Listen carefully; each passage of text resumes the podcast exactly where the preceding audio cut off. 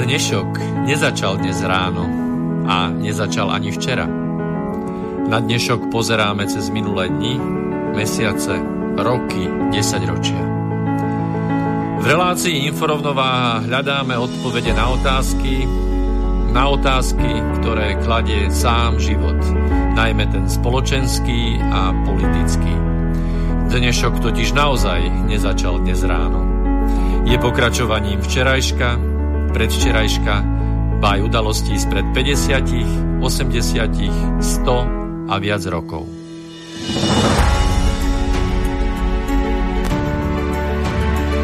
Rovnováhu potrebujeme vždy, všetci a všade. Je preto veľmi podstatné, či sa k nej blížime, alebo sa od nej vzdialujeme. Všetko totiž súvisí so všetkým.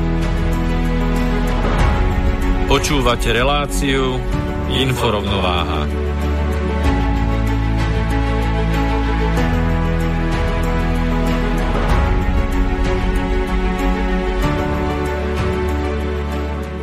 Príjemné dobré ráno, vážení poslucháči, vážené poslucháčky Slobodného vysielača z Bratislavského štúdia. Máme trošku upršané, ale predsa len piatočkové ráno pred nami víkend. Dúfam, že bude to počasie také, aby sa dalo užiť v zdraví a vonku. Takže vítam vás pri inforovnováhe číslo 71 a tentokrát podľa banera, ako obyčajne ste určite rozpoznali, že sa bude jednať o náš cyklus a 13. diel cyklu na vlnách rozumu, tentokrát na tému antény, výskum, meranie a výstavba ja len pripomeniem, že tento celý cyklus sa venuje elektromagnetickému žiareniu v časti spektra nízkych a rádiových vln, teda frekvenciám od 0 Hz po 10 kHz, to sú tzv. nízke, a od 10 kHz do 300 GHz, tieto voláme rádiové, a to sú vlastne, aby ste si to vedeli predstaviť, vlnové dĺžky od niekoľkých kilometrov do 1 mm. Takže dnes máme také tri diely, máme um, troch hostí, okrem iného zo štúdia vás zdraví Peter Lukner od mikrofónu a v štúdiu ako vždy spolu so mnou koordinátorka projektu Petra Bertová Polovková. Dobré ráno. Dobrý deň. No a na skypovej linke by sme mali mať troch našich dnešných hostí, aby som na úvod relácie ich všetkých predstavil, aj keď budú teda mm, v relácii účinkovať postupne, aj keď nevylučujeme aj nejaké prieniky a interakcie. Takže mali by sme mať na linke pani Alžbetu Filipovú. Dobré ráno, počujeme sa? Áno, dobrý deň, prajem. A predstavím, je to predsednička spoločenstva AGAT, čiže s pani Filipovou budeme rozoberať e, veci ohľadom spoločenstiev a antén na strechách a tie, tie veci, ktoré sme už ktorý sme sa v jednej relácii už dotkli. Tu pôjde o konkrétny, aj jeden konkrétny prípad riešenia určitých sporov na strechách, ale, ale o tom až o chvíľu. A, takisto na linke Skypeovej by sme mali mať inžiniera Miroslava Dudru, teritoriálneho manažera firmy Geovital. Dobré ráno. Dobré ráno všetkým. Tak, funguje nám to, ďakujem. A do tretice všetko dobré. Máme na linke pána profesora z fakulty elektroniky a informatiky Slovenskej technickej univerzity v Bratislave, e, profesora Reného Harťanského. Dobré ráno. Tak, teším sa, funguje nám to všetko, takže ďakujem pekne. No a hneď teda na začiatok by som, keďže máme nabitý program, by som uh, si dovolil otvoriť teda tú tému. Pani Elizabet, tak ako je to s tými e, záležitosťami ohľadom spoločenstiev a ohľadom montovania antén alebo povolení alebo prípadných sporov?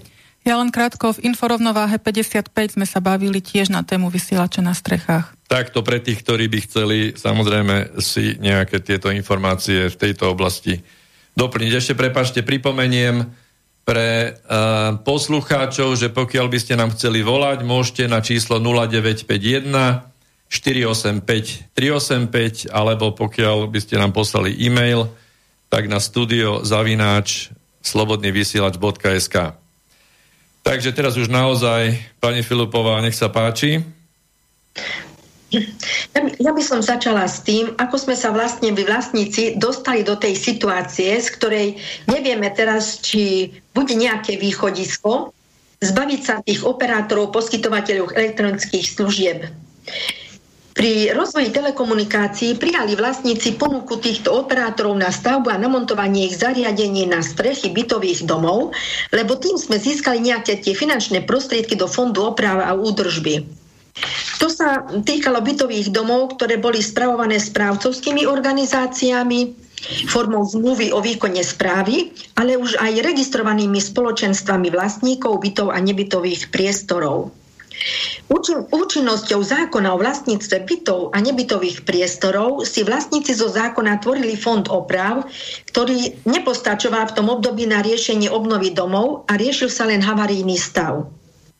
Komerčné banky neumožňovali úverovanie týchto oprav bytových domov a keď, tak len za veľmi vysoký úrok a nevýhodných podmienok. Prvou lastovičkou bola prvá stavebná sporiteľňa, ktorá za podmienok sporenia vlastníkov začala poskytovať stavebný úver s úrokom 4,7 ako doba pokročila na obnovu a rekonštrukciu bytových domov sú stále lepšie možnosti úverov, ba dokonca zo štátneho fondu rozvoja bývania môžeme za určitých podmienok získať až bezúročnú pôžičku, a vlastníci si uvedomujú, že s pokrokom elektronických služieb sa zvyšuje aj intenzita, intenzita toho magnetické, elektromagnetického žiarenia a mikrovln, čo určite neprospieva zdraviu ľudí bývajúcich v blízkom okolí, ale ani pod strechou, kde tieto antény sú v prevádzke. E, takúto komplexnú štúdiu škodlivosti však štát nikdy nezverejnil a tak sa šíria možno aj rôzne dezinformácie medzi nami, ale hlavne medzi občanmi a rezonuje názor, že sa v prvom rade jedná o komerciu a zisky na úkor zdravia majetku vlastníkov bytov zistujeme, že na realitnom trhu aj hodnota nehnuteľnosti klesá v týchto bytových domov, kde sú namontované telekomunikačné zariadenia, nakoľko si už mnohí uvedomujú rizika týchto antén. O našom bytovom dome v spoločenstve len toľko, že založili sme si spoločenstvo roku 2008 a zdedili sme jednu zmluvu najmä na streche s firmou Orange, ktorú podpísal ešte bývalý správca v roku 2000. My o tom nemáme žiadne vedomosti ani o stavebnom povolení z toho obdobia, nakoľko sme neboli účastníkmi konania. V tom čase ešte sa byty len odkupovali, takže na nás, za nás správca hlasoval a rozhodoval. Až po roku 2001 sme začínali odkupovať vlastne byty. A v roku 2008, keď sme si založili to naše spoločenstvo, odtedy sme sa začali intenzívne starať o náš majetok. Obnovili sme celý bytový dom a pred ukončením zmluvy o nájme sme podali výpoveď firmy, firme Orange. Podali sme zároveň aj žiadosť o vypratanie predmetu nájmu, avšak v zmysle paragrafu 676 odsek 2 občianského zákonníka sme to nepodali do 30-dňovej 30 lehote na súd žalobu o vypratanie, takže sa nájomný vzťah obnovil vlastne na dobu e, jedného roka a skončil v decembri roku 2016. Predtým sme si dali odsúhlasiť, e, s vlastníkmi sme si odsúhlasili podať predmetnú žalobu na súd, nakoľko nesúhlasili sme s ďalším trvaním nájomného vzťahu tak zo zdravotných dôvodov, ako aj z dôvodu, že Orange dohodnuté nájomné riadne neplatil. Takže sme podali žalobu vypratanie strechy v termíne a v maji 2017 po 16,5 rokoch e, Orange požiadal o zápis vecného bremena na kataster, ktorý tak aj vykonal. V roku 2018 okresný súd v Trebišove našu žalobu o vypratanie strechy zamietol vzhľadom na existenciu vecného bremena zo zákona a že sme nepreukázali zánik predmetného vecného bremena podľa občianského zákonníka. Oríš požiadal pritom o zápis svetného bremena už počas súdneho sporu. My ale máme to šťastie, ten náš bytový dom spolu s vlastníkmi, že v roku 2000 bol platný účinný zákon číslo 192 195 lomeno 2000 zbierka zákonov, ktorý v paragrafe 46 upravoval oprávnenia a povinnosti k cudzím nehnuteľnostiam, pričom ale oprávnenie prevádzkovateľa telekomunikačných zariadení citovaného zákona sa týkali iba cudzích pozemkov a nie stavieb. Tento zákon bol zrušený zákonom číslo 610 z roku 2003 s účinnosťou od 1.1.2004. Na naše odvolanie Krajský súd v Košiciach koncom novembra 2019 rozhodol, že rozsudok súdu prvej inštancie zrušuje a vracia na ďalšie konania nové rozhodnutie. No odtedy súdne pojednávanie nebolo, tak počkáme, kedy asi a ako sa rozhodne. Medzi tým ale Orange e, požiadal o vydanie neodkladného opatrenia pretože sme ich nechceli pustiť na strechu na reorganizáciu zariadení. Keďže sme toho názoru, že by sa vypratali z tej strechy, my sme im nechceli dovoliť, aby tam všetko obnovili, len na opravy sme ich púšťali. Následkom toho nám ich právny zástupca napísal. Taktiež dávame spoločenstvu na vedomie, aj možné vyvodenie trestnoprávnej zodpovednosti voči osobám, ktoré úmyselne ohrozia prevádzku verejného telekomunikačného zariadenia za krízové situácie, to bolo minulý rok, pričom trestná sadzba je až 4 až 8 rokov odňatnia slobody.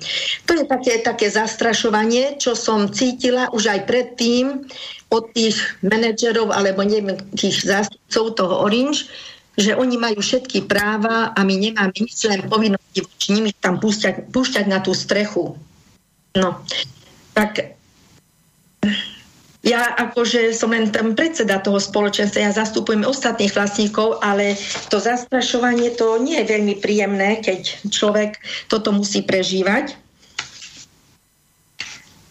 No, je, ja by som si dovolil, ja by som si dovolil do toho vstúpiť s tým, že ano? Že bolo to, bola to veľmi hutná informácia, tak aby sme to aj pre našich poslucháčov trošičku rozložili, ten, ten celý ano. stav.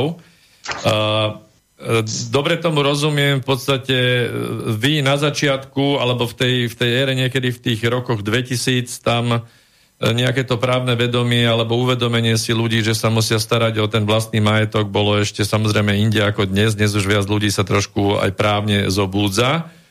A, a v podstate nejaké namontovanie e, zariadení na strechách vítali z titulu toho, že veď nejaké peniažky potečú do, do rozpočtu. My, my sme to ani nevítali. My sme sa len jednoducho dozvedeli, že to idú montovať na tú strechu. Jasné. Čiže boli ste postavení do úrovne štatistov, hej?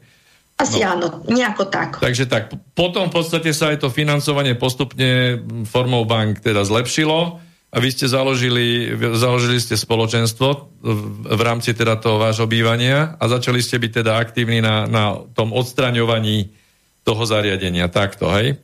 A ak no, som, ak som správne... sme, keď sa skončí zmluva. Áno. Ak som správne... A zmluva bola na koľko?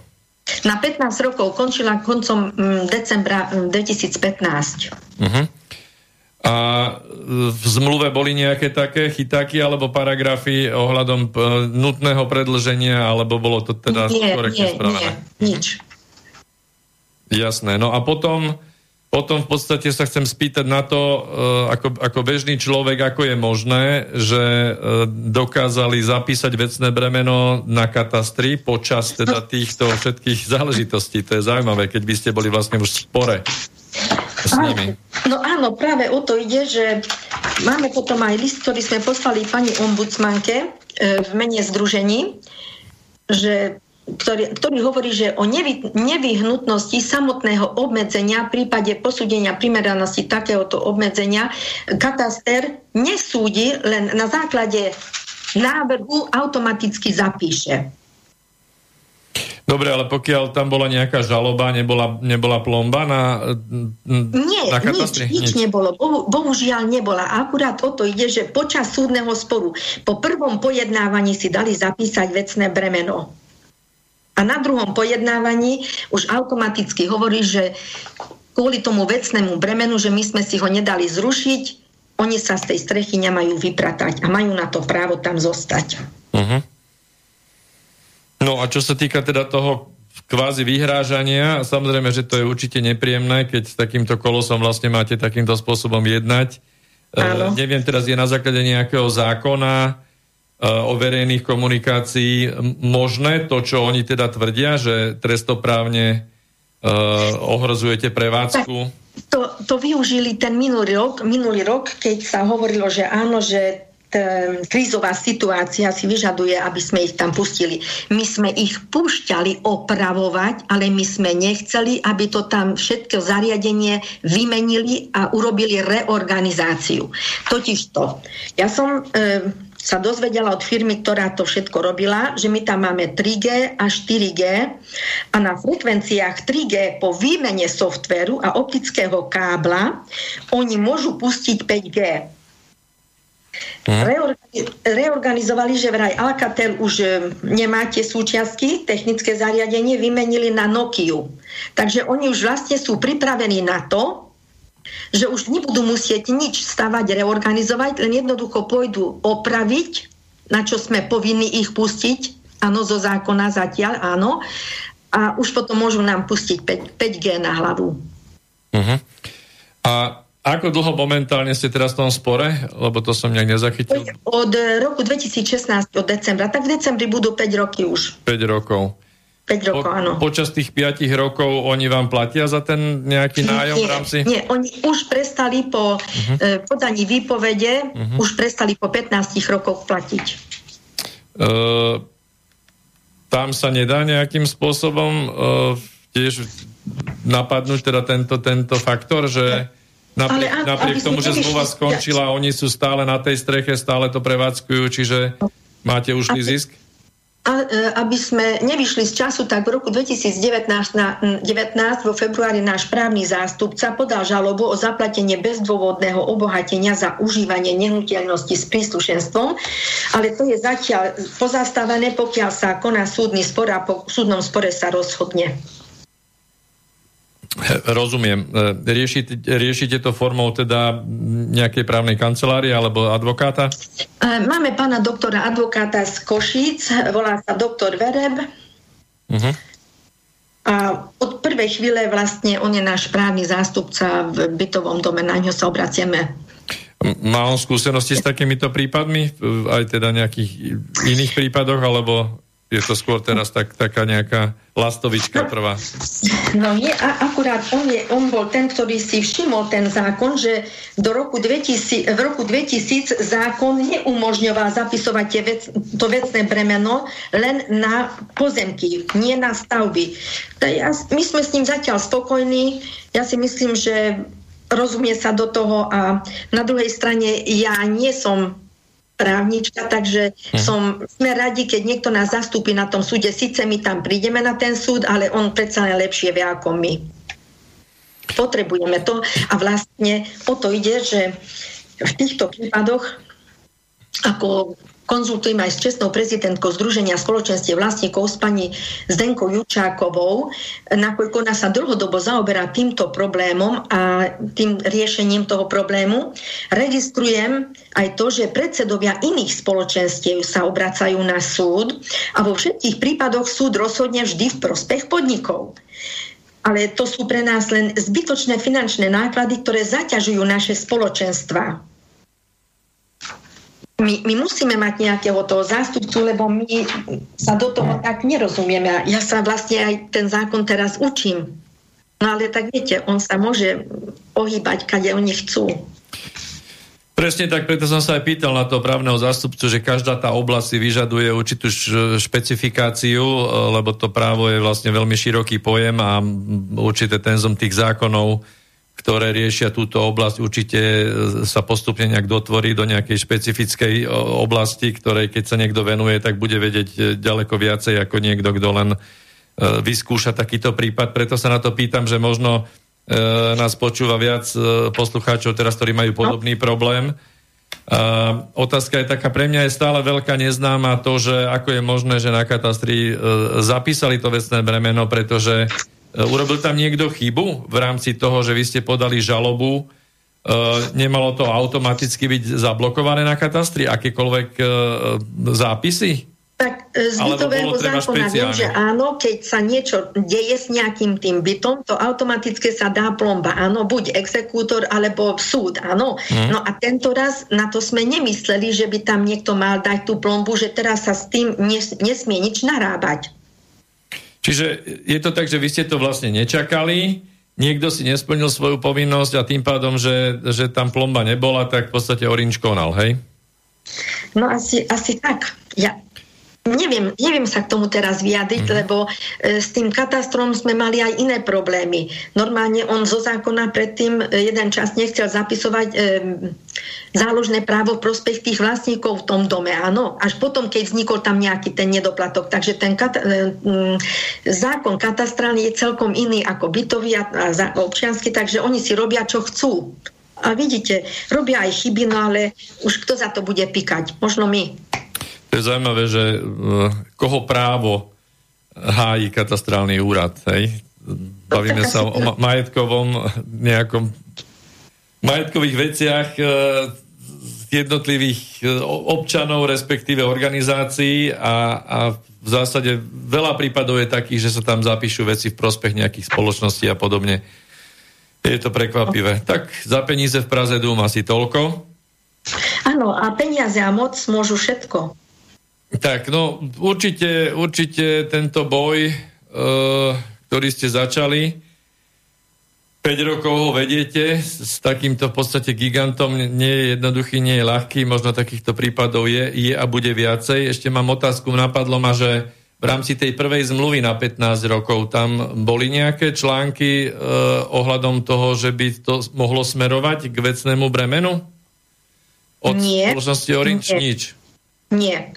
No vlastne e, oni sa teraz ohradzujú tým vecným bremenom, ale keď oni e, nájomnú zmluvu podpísali na 15 rokov a pravidelne každé 3 mesiace platili kvartálne spätne, to znamená, že priznali, že prenajímajú strechu za odplatu, áno. Uh-huh. No a nakoniec, keď sa im už to nepáčilo, že sme ich požiadali o vypratanie tej strechy, tak si zobrali mm, iný odpor, no a zapísali si to vecné bremono, ktorým sa celý čas oháňajú. Niekedy to je v niektorom prípade, že to je verejný záujem, záujem, ktorý sa má dokazovať a niekedy je to vecné bremeno podľa toho, ako sa im to páči, alebo čo akurát vedia na ten príslušný dom, s ktorým sa súdia, alebo tam majú problém vytiahnuť. Jasné, to už sú také, také právne nuancy, že sa využíva čokoľvek, čo, čo sa dá. Uh... Bohužiaľ, áno. No. A my sme veľmi mali oproti ním, áno. Tak, no tak nič, e, myslím, že sme teda ten, e, tú informáciu, čo sme chceli podať, podali. E, ešte možno neviem, že či by ste boli ochotní, alebo boli ochotná vlastne dať nejaký prípadne kontakt na seba, že keby sa niekto na vás obrátil s nejakou radou, z nejakých týchto iných spoločenstiev, tak možno, možno to by bolo zaujímavé. Ak nie, tak nie, to nechám na vás. Ale, ale áno, samozrejme, my sme v spojení s niektorými inými predsedami cez tú čestnú prezidentku zo združenia, ktorá nás pozná, áno, lebo my sme v tom združení a tak sa dozvieme jeden od druhom o týchto prípadoch. Akom združení? E, momentálne sme v, v, v Združení spoločenstve vlastníkov bytov na Slovensku. Predtým som bola v Združení správcov a užívateľov nehnuteľnosti. Tak tam, kde bola prezidentka e, a pracovala, vždy som išla za ňou, lebo s ňou som najviac konzultovala, ju som poznala prvú od roku 2006 a ja sa od nej veľa učím a pomáha mi. A môžeme kľudne aj meno spomenúť, pokiaľ uznáte za vhodné? Áno. Meno tej prezidentky môžete kľudne Aha, spomenúť. Pani teda, Zdenka, pokiaľ... aha, nepočula som, prepáčte, pani Zdenka Jurčáková. Áno, jasné. Takže... Z Košic. Dobre. Čiže... Ona bola zakladateľka toho združenia na Slovensku. Uh-huh. Tak, aby sme konkrétne trochu dali informácie, že keď niekto teda chce ísť v nejakých šlapajách a využiť skúsenosti, ktoré tu už sú, tak aby sa to teda dalo. Dobre, tak ja neviem, za nás tu štúdiu myslím, že vyčerpávajúce. Ďakujeme za informáciu. Neviem, e, opýtam sa uh, pánov dvoch hostí, ktorých máme, že či k tomuto by sa chceli nejakým spôsobom vyjadriť. Ešte jednu poslednú vetu by som mohla. Nech Veľmi sa, sa mi páčilo. Keď som konzultovala s pani Zdenkou Jučákovou, tak mi povedala pri tejto téme, že ak tak veľmi presadzujú, že je to vo verejnom záujme, nech si tie anteny dajú na verejné budovy a nebude problém. To je dobrá pripomienka, hej. Veľmi sa mi to páčilo, tak som si to napísala. Tak manévruje sa s, s verejným záujmom a pritom ide o súkromné spoločnosti. A súkromný tak. biznis a súkromný zisk. Áno. Tak, takže ďakujeme veľmi pekne.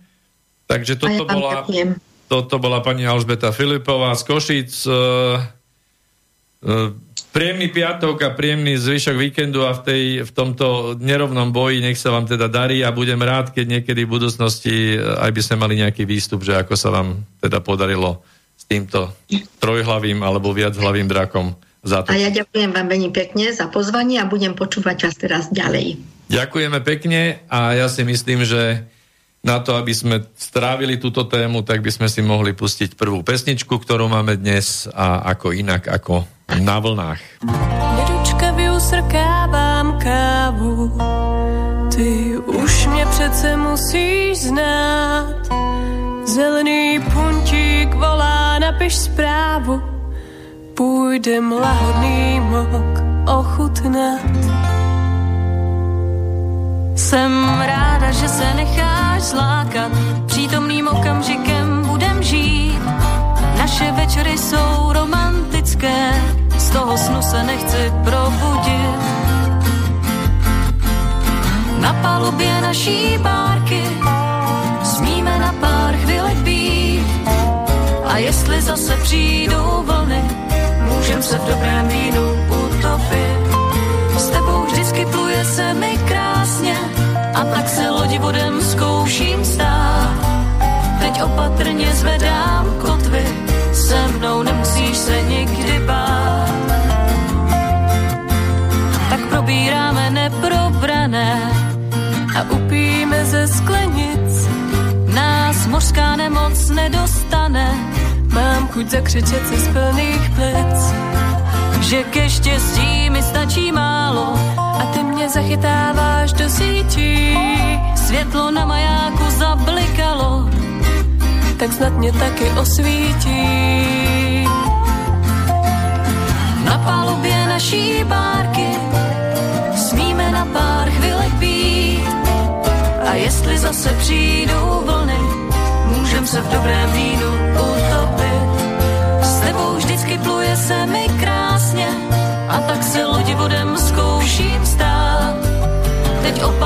Zvedám kotvy, se mnou nemusíš se nikdy bát. Ale teď musíme do přístavu, asi jsem moc bumbala. Mé plexisklo je od komárů, vím, jak hlasitě jsem zpívala. Že mezi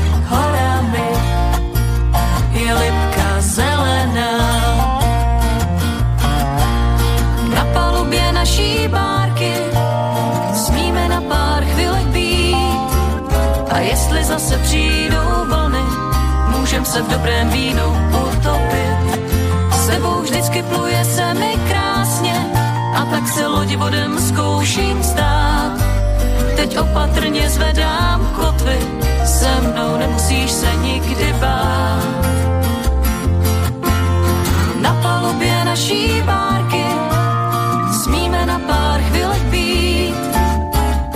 zase přijdou vlny, můžem se v dobrém vínu utopit. S tebou vždycky pluje se mi krásně a tak se lodi vodem zkouším stát. Teď opatrně zvedám kotvy, se mnou nemusíš se nikdy bát.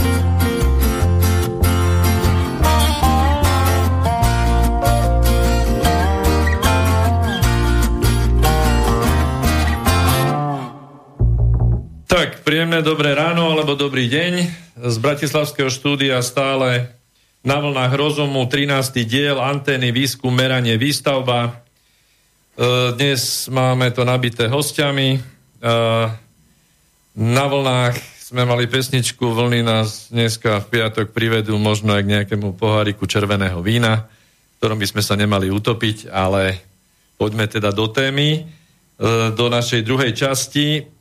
A, takže na skypovej linke, ako som už e, privítal, predstavil v prvej časti, by sme mali mať, mali mať pána Dudru. Pána Miroslava Dudru, počujeme sa. Dobré ráno. Áno, dobré ráno. Čiže, ako som už povedal, vy ste e, teritoriálny manažer firmy Geovital a ja som samozrejme e, pri príprave som behol na internet a trošku som sa e, pozrel, ako, ako vyzeráte na internete a vlastne v akom rozsahu táto firma funguje. Takže skúste nám predstaviť, teda čomu sa venujete. Uh, vidím aj nejaký medzinárodný rozmer alebo medzinárodné prepojenia v rámci tejto oblasti, tak, tak skúste otvoriť. Mm, dobre, ja možno len nadviažem alebo doplním možno e, tu predchá, ten predchádzajúci vstup. Môžem teda? Určite áno.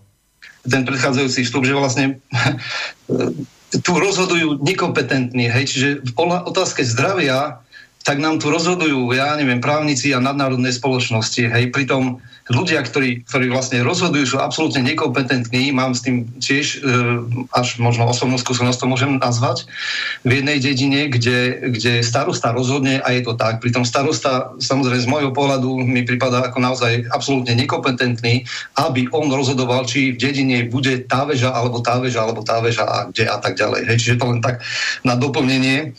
A vlastne nadviažem na to, že e, Geovital tiež už v 80. rokoch, kedy tá spoločnosť vlastne začala ako klinika prírodnej medicíny, e, tak e, videla, e, že vlastne toto, toto je boj. Hej, to, čo bolo v predchádzajúcom stupe povedané, že toto je boj, toto je boj s, s médiami, s, s nadnárodnými spoločnosťami, s korporáciami a vlastne Geovital to pochopil takto, že jednoducho, ak chceme ľuďom naozaj pomôcť, že ako klinika prírodnej medicíny to bol jediný cieľ a záujem, tak jednoducho musíme urobiť čosi, čo jednoducho človek, ktorý sa rozhodne eh, čo si urobiť pre svoje zdravie, hej, z tohto pohľadu um, účinkov elektromagnetických vln a žiarenia a tak ďalej, tak smerovanie Geovital bolo tým pádom jasné, že sa sústredili na čosi, čo videli ako hrozbu do budúcnosti. Hej, to len tak na, na doplnenie. Čiže namiesto boja, kde to je na dlhé lakte a dlhé roky a mnohí sa možno ani nedožijú výsledku,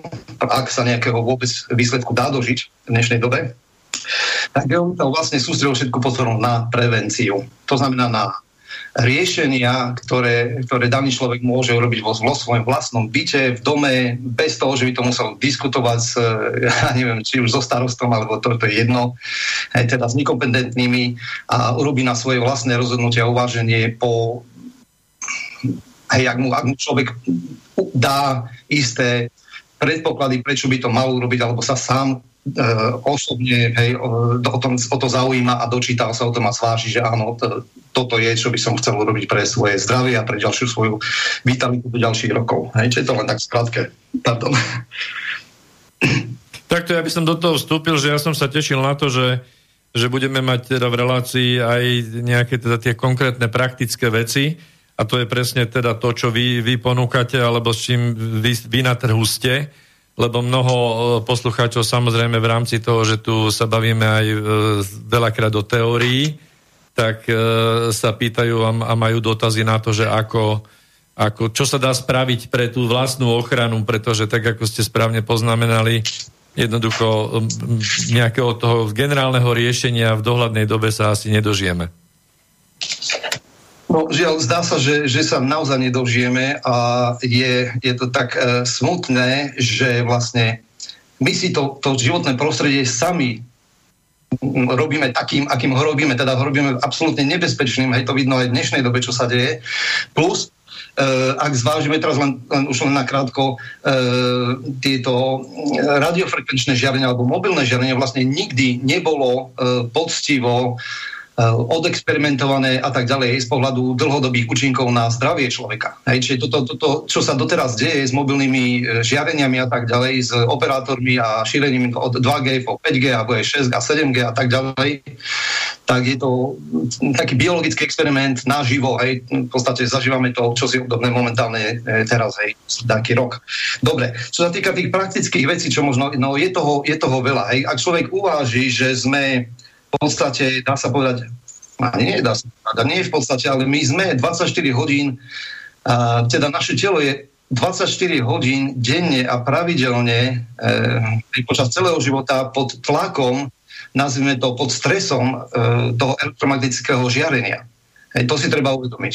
Jednoducho, naše, naše telo nebolo, a pokiaľ sa vyvinulo, alebo bola nejaká evolúcia a tak ďalej, tak naše, na, to, toto naše telo nepoznalo do 30-40 rokov dozadu, povedzme, hej. S, s príchodom elektriny začínajúc a s rozvojom mobilných sietí a, a tak, tak je toho viac a viac. Hej, to len chcem spomenúť, že či je to už nabíjačka na telefón alebo baby monitory, ktoré tu hej, roky neboli, za, začali byť mobilné telefóny, tablety, susedové Wi-Fi napríklad, hej, alebo ja neviem, vedenie elektrické, ktoré je v blízkosti domu, uh, ja neviem, Wi-Fi na pracoviskách, v obchodoch, elektroinštalácie domové, v každom dome máme elektrínu, hej, takže to je hej, bluetoothové prepojenia, električkové alebo trolejové vedenia, uh, hej, radiovysielače a tak ďalej, čiže dokonca indukčná uh, indukčná, ako to nazývame pec, hej, alebo ako to nazveme sporák. Indukčný, hej, ten tiež vyžaduje, obrovsk, vyžaduje obrovské elektromagnetické žiarenia, hej, alebo magnetické polia. Čiže my sme jednoznačne permanentne vystavení tomuto a no, jediným, jediným spôsobom prevencie, no z toho sa v podstate nedá uniknúť, keďže hej, elektrínu potrebujeme, e, za počítačom potrebujeme sedieť, ale jeden obrovský rozdiel. To je to, čo mne na Geovital pred roku 2013 alebo 2012, keď som prvýkrát bol v eh, hlavnom stredisku v Rakúsku, tak eh, mňa zaujalo to, že vlastne počas noci, to je tých 6 až 8 hodín, aj pre koho ktokoľvek, akúkoľvek dlho zostáva v tej, v tej posteli alebo spálni, tak toto je čas, kedy v podstate my, my nepotrebujeme to, to Wi-Fi, my nepotrebujeme, aby na nás žiarilo ja neviem, ani nabíjačka, ani solárne panely, ani nič. My to nepotrebujeme. Čiže my môžeme si ten priestor, čo, čo mne vtedy dávalo a doteraz mi dáva obrovský zmysel, dúfam, že aj poslucháčom, dávalo zmysel, že jednoducho, ak si ja upravím spálňu, alebo okolie spálne, alebo a detskej izby ešte, hej, k tomu tak, e, tak v podstate mám, dávam si šancu, že eliminujem, eliminujem čosi zo života, čo nie, už nepoviem, nepoviem slovo pravdepodobne, ale čo je preukázateľne prepojené s, s ľudským zdravím. Hej, čiže tu Geovital e, vlastne vyvinul celý, celý taký proces, v podstate je to jednoduchý proces, ako odhaliť tieto zdroje a ako sa proti nim brániť. No, mňa napadol taký obraz, keď, keď vás počúvam, že ono je to v podstate tak, že my, my si to vlastne ani nevieme vybrať, že či áno alebo nie. To je niečo podobné, ako keby ste si predstavili mesto, ktoré, v ktorom je obrovské množstvo smogu, prachu vo vzduši, napríklad tak, niečo také ako tie zábery, ktoré sú z niektorých tých indických alebo treba z čínskych miest, keď to tam naozaj zalahne tým smogom a, a nie je vidieť ani na kilometr, tak keby toto ľudia vnímali, že niečo podobné, ale nie takto viditeľné sa deje v, tom oblasti, v tej oblasti elektromagnetického žiarenia, uh, tak je otázka, že či by sa na to pozerali rovnako, pretože keby niekto otvoril okna a ten prach a to všetko z, z, tak, takto z nečisteného mesta, tento smog by sa dostal aj do ich bytov hej, a že nemohli by sa ani uzavrieť predtým, možno by sa na to pozerali inak. Len toto je v podstate neviditeľný, keď to poviem, nepriateľ, nepriateľ.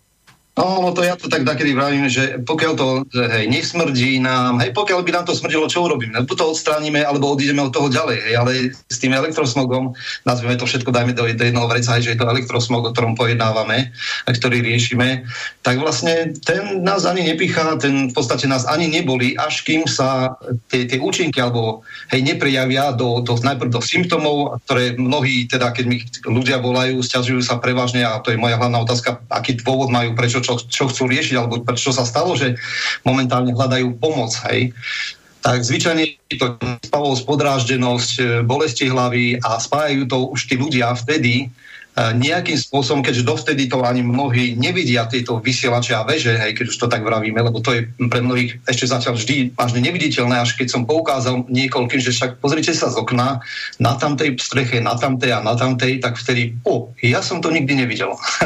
Takže e, hej, sú ľudia, ktorí sú znali tejto veci, sú ľudia, ktorí sa potrebujú ešte s tým zoznámiť a oboznámiť, hej, no a s tým prichádzajú aj riešenia a v podstate aj, aj spoločnosti na trh, ktoré dokážu riešiť takéto veci. Hej, Geovital je jedna z tých, ktoré dávajú zmysel. Úprava spálnia detských izieb je Hej, čiže my nerozprávame o tom, že, že tu máme, nemáme elektrosmog a do, do akej miery, alebo aké sú technické limity. Jednoducho Geovital ne, ako ignoruje, dá sa povedať, by mohol ignorovať, ale mal by ignorovať každý. Technické normy, hej, tie sú nastavené celkom inak. Tie sú nastavené preto, aby v spoločnosti, ako sú, to sme rozprávali v minulom stupe, aby mohli hej, prevádzkovať svoje systémy, teda a dôsledok je zisk. No.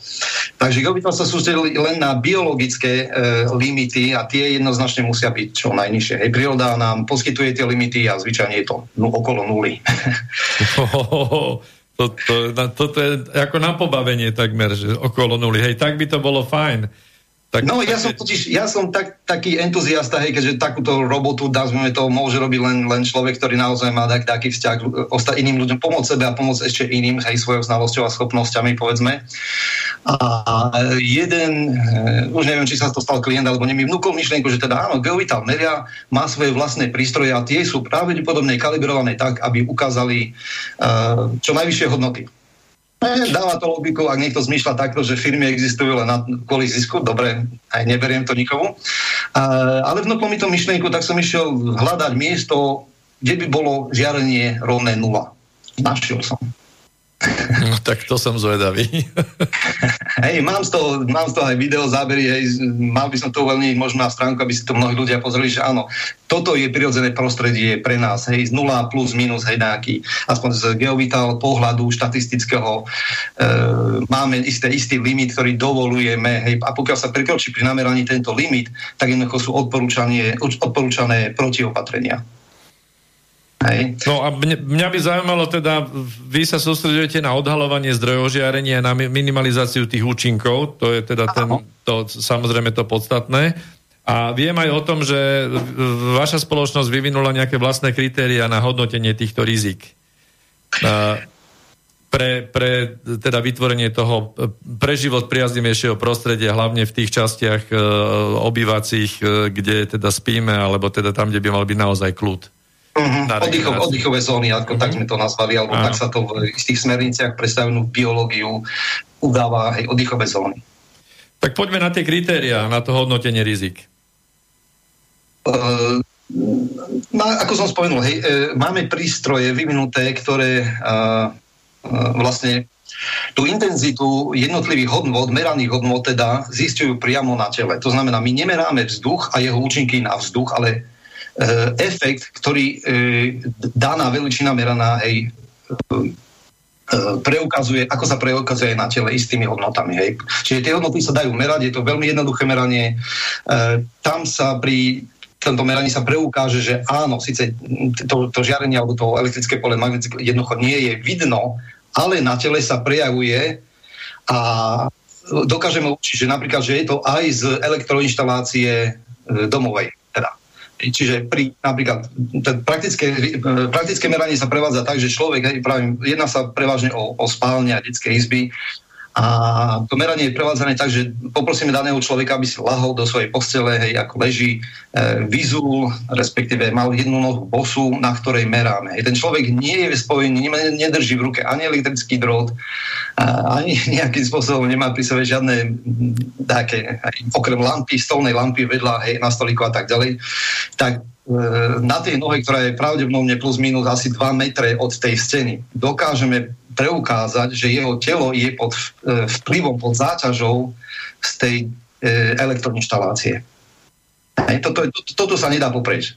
No a meria sa to, meria sa to nejakými prístrojmi, ktoré, ktoré ste teda vyvinuli vy, alebo viete, pýtam sa na to, že na svete je množstvo prístrojov a Áno. sú aj také, kde akože tá, povedzme to, tá mainstreamová veda ich neberie do úvahy, a teda zaujíma ma aj teda tento faktor, že či, či teda tie namerané hodnoty v, v čom sú, v akých jednotkách sú a, a či je na toto je nejaká norma, či to viete nez, porovnať s niečím, čo teda ten mainstream uznáva ako, ako nejaké hodnoty, či nie.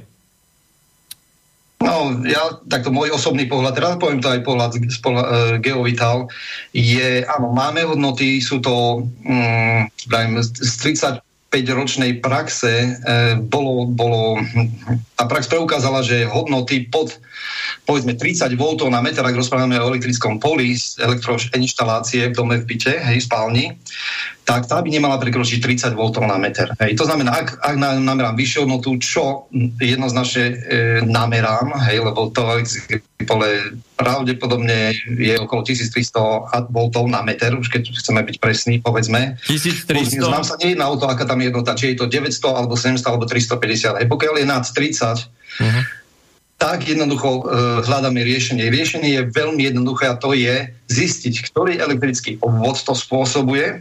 Hej, a tu chcem pozorniť ľudí, aby, um, tak elektrika vám to nepovie, Elektrika vám môže naozaj, môže vás pomýliť, že pokiaľ si vypnete elektrický obvod, ktorý vedie do spálne, že to máte v poriadku. Pretože tu aha, nemáte elektrinu. No, nie je to pravda, hej, to, to sme zistili mnohokrát. Čiže je to moc na spolupráca s e, nejakým odborníkom, hej, ktorý dokáže, ale musím mať prístroj, ktorý dokáže merať na tele, inak sa to jednoducho nedá. Hej. No a vtedy to riešenie je veľmi jednoduché. Je potrebné nájsť jeden obvod, sú to zvyčajne jeden a dva alebo aj tri obvody, ktoré spôsobujú túto záťaž na telo, tým pádom po vypnutí na tele mám nula.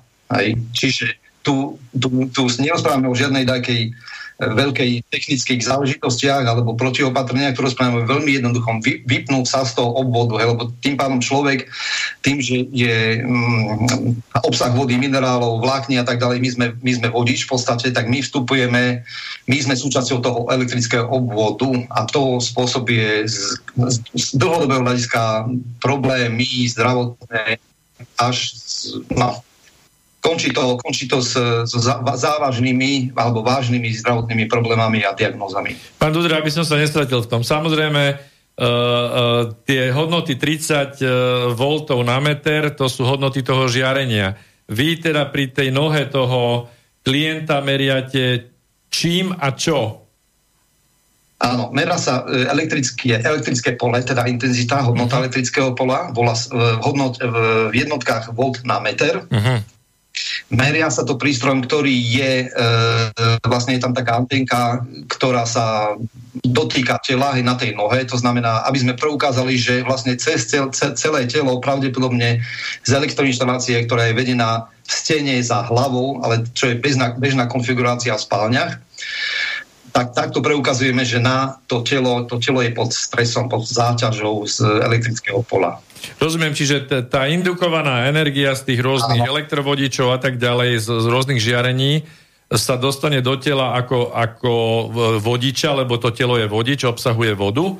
Hej, to znamená, že cez to, to telo naindukuje nejaké, nejaké to žiarenie a vy potom meriate priamo kontaktným spôsobom z nohy veľkosť toho pretekajúceho uh, pola elektrického, presne, áno, elektromagnetického. Presne. Super, ďakujem. Uh, už si to viem teraz predstaviť, jasné. No a potom, teraz to hneď mám ja taký ďalší obraz, že podnikateľský zámer by bol zaujímavý. Uh, viem si predstaviť, že dnes mnoho ľudí už teda v čítane mňa vypínam uh, určité okruhy Wi-Fi na, na noc a podobne, alebo respektíve už to mám nakablované a teraz uh, tu už vidím takú možnosť, že idem a vypnem nejaký istič. Takže nejaké ďalkové, ďalkové, ďalkový ovládač na vypnutie uh, nejakého elektrického okruhu v byte formou ističa ale, alebo uh, prúdového chrániča. Čiže vy hovoríte o tom, že normálne jednoducho by sa malo potom v tom priestore vypnúť aj nejaký elektrický obvod. Dobre tomu rozumiem? Zásuvkový prúd alebo niečo. Áno, rozumiete tomu veľmi dobre, áno. E, jedná sa o to, že e, Môžete to robiť mechanicky, to znamená každý večer vypnúť e, tie obvody, ktoré, budú, ktoré boli hej, namerané a teda zistené, že spôsobujú záťaž na naše telo. To znamená, uh-huh. dá sa to robiť mechanicky, hej, večer vypnem, ráno zapnem. Žiaľ, počas noci tú elektrínu nemám. Hej, ak potrebujem si zasvietiť alebo chcem čítať do večera knihu a medzi tým zaspím. No, e, existuje spoločnosť Geovital už v roku 1984 vyvinula e, taký automatický odpájač elektrických sietí, ktoré sa e, montujú do rozvodových skriň. Hej, a montuje sa na daný obvod, teda je e, neviem, seriovo, seriovo zapojený do, do, do obvodu a funguje to tak, že e, za bežného stavu, pokiaľ sa nepoužíva elektrina v danom obvode, to znamená, ne, nemáme zapnutý tam žiadny spotrebič, tak je obvod vypnutý. Hej, čo, čo je podľa mňa by mal byť e, normálny stav hej, vypnutý. v momente, kedy ja do daného obvodu, ktorý je ošetrený e, týmto automatickým odpájačom, zapojím akýkoľvek spotrebič a zapnem, e, ten automatický odpájač rozozná potrebu prúdu a obvod je, obvod je živý, teda máme prúd, funguje nám všetko, čo treba. Po, po, ak vypneme znova ten daný spotrebič, odvod sa odpája. A toto je moja taká e, vážna idea, ktorú som chcel, alebo aj ešte chcem, mám ten záujem predstaviť architektom, elektrikárom a tak ďalej, hej, aby boli domy navrhované takto. To znamená, budú v podstate domy ako keby vypnuté, a len v prípade potreby, že tú elektrinu potrebujem, vtedy daný obvod je, je zopnutý a môžem používať, zapínať, hej, čo chcem. Toto je zaujímavá, zaujímavá myšlienka. Pardon. Neviem, či to ľuďom dáva zmysel. Hej, a to je, to je moja osobná idea, ako by to malo fungovať. Mne to dáva zmysel. Je to obdobne analogia, že ja neviem, so, so zapnutým, mám, mám naštartované auto, vchádzam do garáže. No. Nechám, zavriem garáž, nechám auto naštartované. To, to nerobíme predsa. No nie, mňa, mňa napadla tá paralela, že dnes vlastne už tie, tie najnovšie autá majú vlastne to automatické štartovanie na, a vypínanie na kryžovatke. Že keď proste auto nejde, auto zastaví, tak vypne motor. No keď, keď dá, dáte teda dopyt s tlačením pedála, že chcem ísť, tak sa automaticky naštartuje a idem. Či to je to isté, že e, dám signál cez šporák, že chcem si uvariť kávu, tak ťuknem na tlačidlo a vtedy sa obvod na, napojí teda s elektrickým prúdom a začne teda tá akcia ako taká. Keď, keď potrebu zruším, tak sa vypne celý okruh. Tak je to, hej? Áno, presne tak a vidím, že teda moja myšlienka nie je až taká ulečená. Nie, to dáva zmysel, lebo ono je to tak, že tie obvody, uh, obvody vieme veľmi dobre, že v rámci elektrickej siete je tam uzemnenie, sú poprepájane rôzne tie vedenia, čiže oni, uh-huh. aj keď sú, akoby sa tvária, že, že, že není žiadny odber, tak oni indukujú rôzne, rôzne prepojené, indukované prúdy a tak ďalej. Uh-huh. Čiže to stále niečo žia, vyžaruje pokiaľ naozaj nezobere človek sekeru a pred barákom to neusekne, čo, čo, čo by spravilo trošku veľký taký blesk na chvíľočku a sekeru by to spalilo, ale inak až potom by bolo ticho. Len taká poznámka, že v prípade, v prípade chladničky asi sa nedá odpojiť, ale chladnička by možno mohla byť na samostatnom obvode zapojená. Chladnič, chladnič, chladničky aj kuchynské spotrebiče sú, sú na iných, e, teda majú vlastné obvody, to je jedna vec.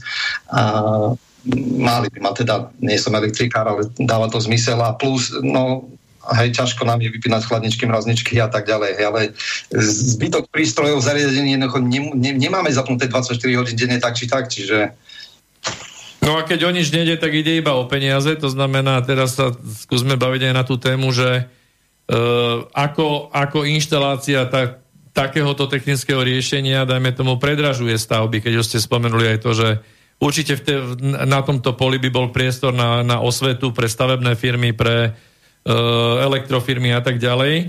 A samozrejme aj osveta teda pre bežného človeka, lebo každého zaujíma, koľko to navýši uh, náklady na tú stavbu. Uh-huh. No, uh, tu, tu je v podstate ľahké riešenie. Ja neviem, ako sa robia stavebné plány uh, alebo plány, ako sa vedie elektrina v dome a tak ďalej. Mám, mám dojem, alebo respektíve bolo mi povedané, že elektrika príde a ako ukážete, tam vám zasúku dá, hej, že mu to je jedno v podstate. Uh-huh. Či je to tak, neviem, hej, ťažko, to nech sa mi ozve niekto, kto má záujem, hej, možnosť riešiť svoj dom alebo byt ako inak, alebo má prístup ku klientom a chce pre nich urobiť čosi lepšie.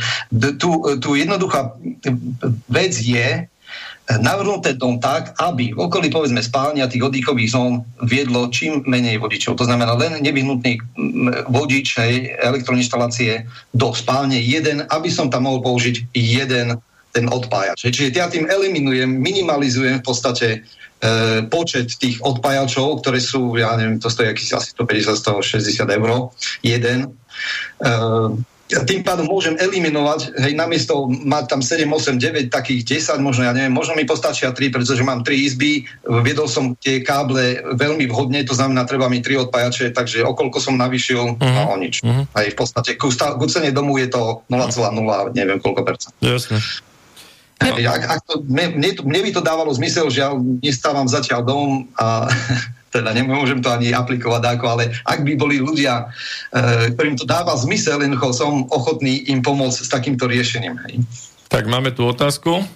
Áno. Ja by som sa ešte vrátila k tým vašim štandardom, že Ja poznám uh, Nemecký inštitút baubiológie, ktorý vyvinul Aha. nejaké smernice, že nejako súvisíte s nimi? Alebo viete o nich, o týchto baubiológie smernice? E, áno, v podstate e, geovital vlastným, vlastným procesom, vlastnými skúšaním, experimentovaním teda do, došiel k tým istým v podstate limitom. Hej, tie limity e, nie sú technické, sú založené na biológii človeka, sú mnohokrát, tisíckrát nižšie ako sú tie technické normy. Hej. Čiže tu sa vychádza, v podstate geovital je v súlade s, so smernicami pre stavnú biológiu, neviem, ak, aký SBM 2008, myslím, že to má, e, to je jedna vec, je v súlade aj so smernicou, ktorú vydala Rakúska lekárska komora, teraz neviem v ktorom roku, ale dokonca tá, tá vybraná skupina lekárov e, vypracovala smernicu, ktorá je odporúčaná lekárom v Rakúsku, aby v prípade, že sa nevedia dopátať príčine nejakej diagnózy alebo symptómov, že jednoducho, aby im boli spálne premerané hej, a ten postup, alebo ktorý tam uvádzajú, je v podstate veľ, je zhodný s tým, čo, čo robí Geovital ako, ako tak. Čiže my sme takým, ja to som tak poňal po tých rokoch, že vlastne my sme akési prepojení, keďže lekár nerozumie teraz nechcem nikoho uraziť, ani lekárov, ani, ani jednostranne druhou, ktorý poviem, e, ale z, z bežného pohľadu lekár sa nevyzná do, do elektriky, elektrikár sa nevyzná do, do medicíny. Hej. A geovital je, taký, taký prostredník, ktorý v podstate narába s obidvoma stranami, chce vychádzať z jednou aj z druhou strany, dobre, musí splňať isté podmienky, teda také z technických normy, čo sa týka elektrikárov, z takých e, štandardov, čo sa týka medicíny a tak ďalej. Hej. Čiže my máme poznatky aj z, z tých technických záležitostí, ako, ako vie viesť elektrinu v dome, ako ju neviesť a tak ďalej. Plus máme poznatky, e, ktoré hej, z vlastných štúdí, z vlastných týchto, ale aj zo štúdí aj ich tisíc, niekoľko, možno aj 20, 10, 20 tisíc, neviem, ťažko povedať. Jeden z nich je Bioinitiative Report, kde doktor e, Igor Beliajev je súčasťou toho, čiže Geovital sa nevy, nevymýka, e, v podstate je taký zosúľadzuje tieto dve, dve skupiny ľudí, hej, ktorí majú, majú vplyv na určite na stavbu domu, alebo aj na našu, na našu uh, vitalitu um, a tak ďalej, na život, hej, a ochorenie a tak ďalej. Hej, žiaľ, žiaľ uh, ako vravím, to prepojenie lekára s elektrikárom tu nemáme, žiaľ, že Geovital slúži ako taký uh, pracujeme s jednou aj s druhou stranou. Ja len doplním, že je to smernica Rakúskej lekárskej komory na diagnostiku a liečbu zdravotných problémov a ochorení súvisiacich s elektromagnetickým žiarením.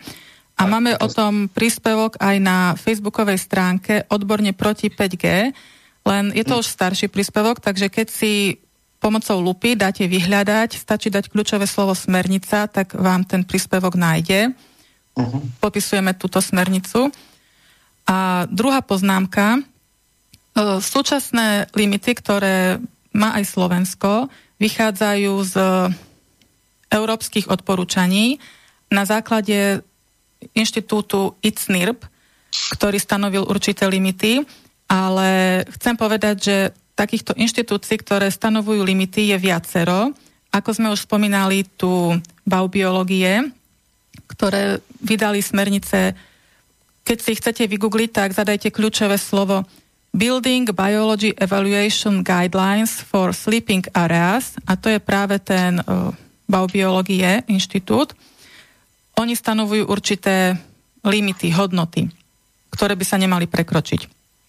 Ďalšou inštitúciou je European MF Guideline, teda smernicou, nie inštitúciou, European MF Guideline 2016, keď si to dáte do Google, tak tiež vám nájde túto smernicu, ktorá stanovuje určité limitné hodnoty, ktoré podľa nich by sa nemali prekročiť. A je to, stanovila tieto limity skupina renomovaných vedcov. Ďalším štandardom je IEEE e štandard 2019 a tento štandard hm, e, tiež je, keď si dáte do Google, tak pre bezpečné hodnoty elektromagnetických polí. Chcem tým povedať, že šta- inštitúcií, ktoré stanovujú štandardy, je niekoľko. Sú to renomované odborné e, vedecké, na základe vedeckých podkladov štandardy. A Európska únia si teda vybrala jednu z nich, ICNIRP, ktorá má tieto limity najbenevolentnejšie, pretože s nimi sa najľahšie šíri, teda umožňuje výstavba.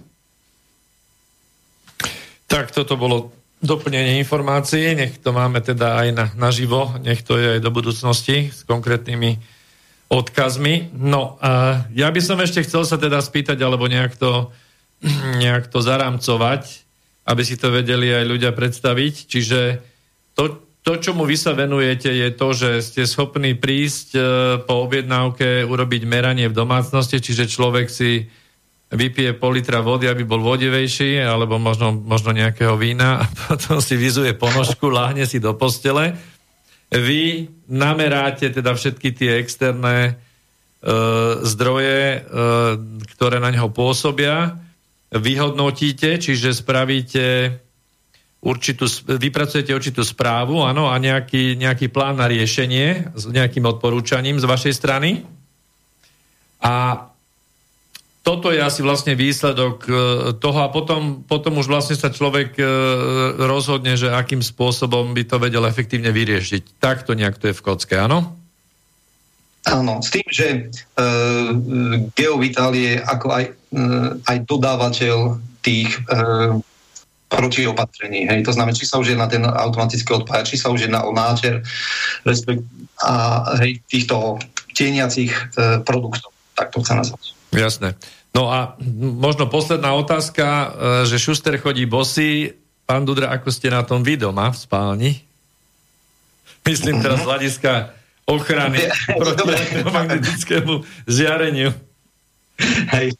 Eh, ja som si samozrejme eh, urobil návrh, eh, tak ako je odporúčané, aj, aj takto to odporúčam všetkým ľuďom, ktorí, majú záujem, respektíve je to ani nie tak unikátne riešenie ako finančne nenáročné a poslúži účelu. Hej. To znamená, tie hodnoty som znižil na maximálnu úroveň, respektíve na priateľnú úroveň, s ktorou dokážem žiť. Ja viem, že počas času, ktorý strávim v tej spálni, tak, tak jednoducho som, som chránený. Hej. Ide o to, že Uh, moje riešenie, teda riešenia sú také. Buď sa, buď sa jedná o úpravu celého domu, buď sa jedná o úpravu spálne, alebo o úpravu len okolia postele, čo si myslím dáva najväčší zmysel, hej, keďže do postele ako si o 8, 9, 10 láhneme, tak do rána nám v podstate z nej nevytočíme ani nos. Hej. Čiže uh, okolie, ja to mám urobené, že mám okolie postele jednoducho ošetrené protiopatreniami, to znamená mám náter na zadnej stene, mám na povale a ostatné tri strany mám uh, tak mám urobené stieňacie tkaniny,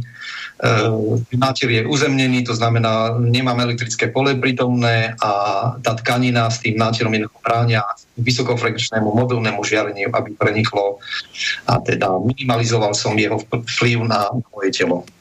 No a dostali ste sa pod hodnotu 30 V na meter? Ehm, no tam mám nula, lebo to je elektrické pole, toto je možné dosiahnuť na nulu. Uh-huh. Čo sa týka vysokofrekvenčného mobilného žiarenia, tak pred, e, tam, je, tam máme hodnotu 100 mikrovoltov. Tam je iná hodnota, uh-huh. teda jednotka mikrovolt. A takto v spálni na balkóne smerom k veži mám asi 5, 6, 7 tisíc mikrovoltov.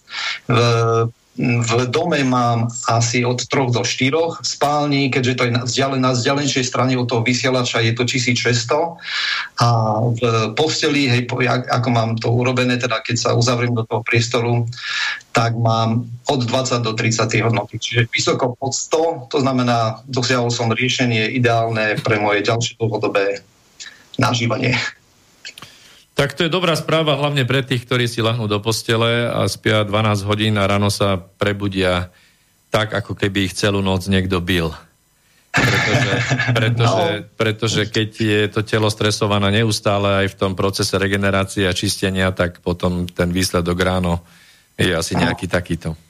Ono to, ešte angličtina má jedno také, e, jedno slovo, že stres, Hej, e, my stres vnímame ako skôr ako psychickú, mentálnu záležitosť, ale stres v preklade je to záťaž, zaťaženie, hej, čiže e, to, to telo je vystavené tej záťaži. Takže... Tak, tak toto by som považoval na teraz za, za poslednú vetu. E, ďakujeme veľmi pekne. Pán Miroslav ja Dudra z firmy Geovital.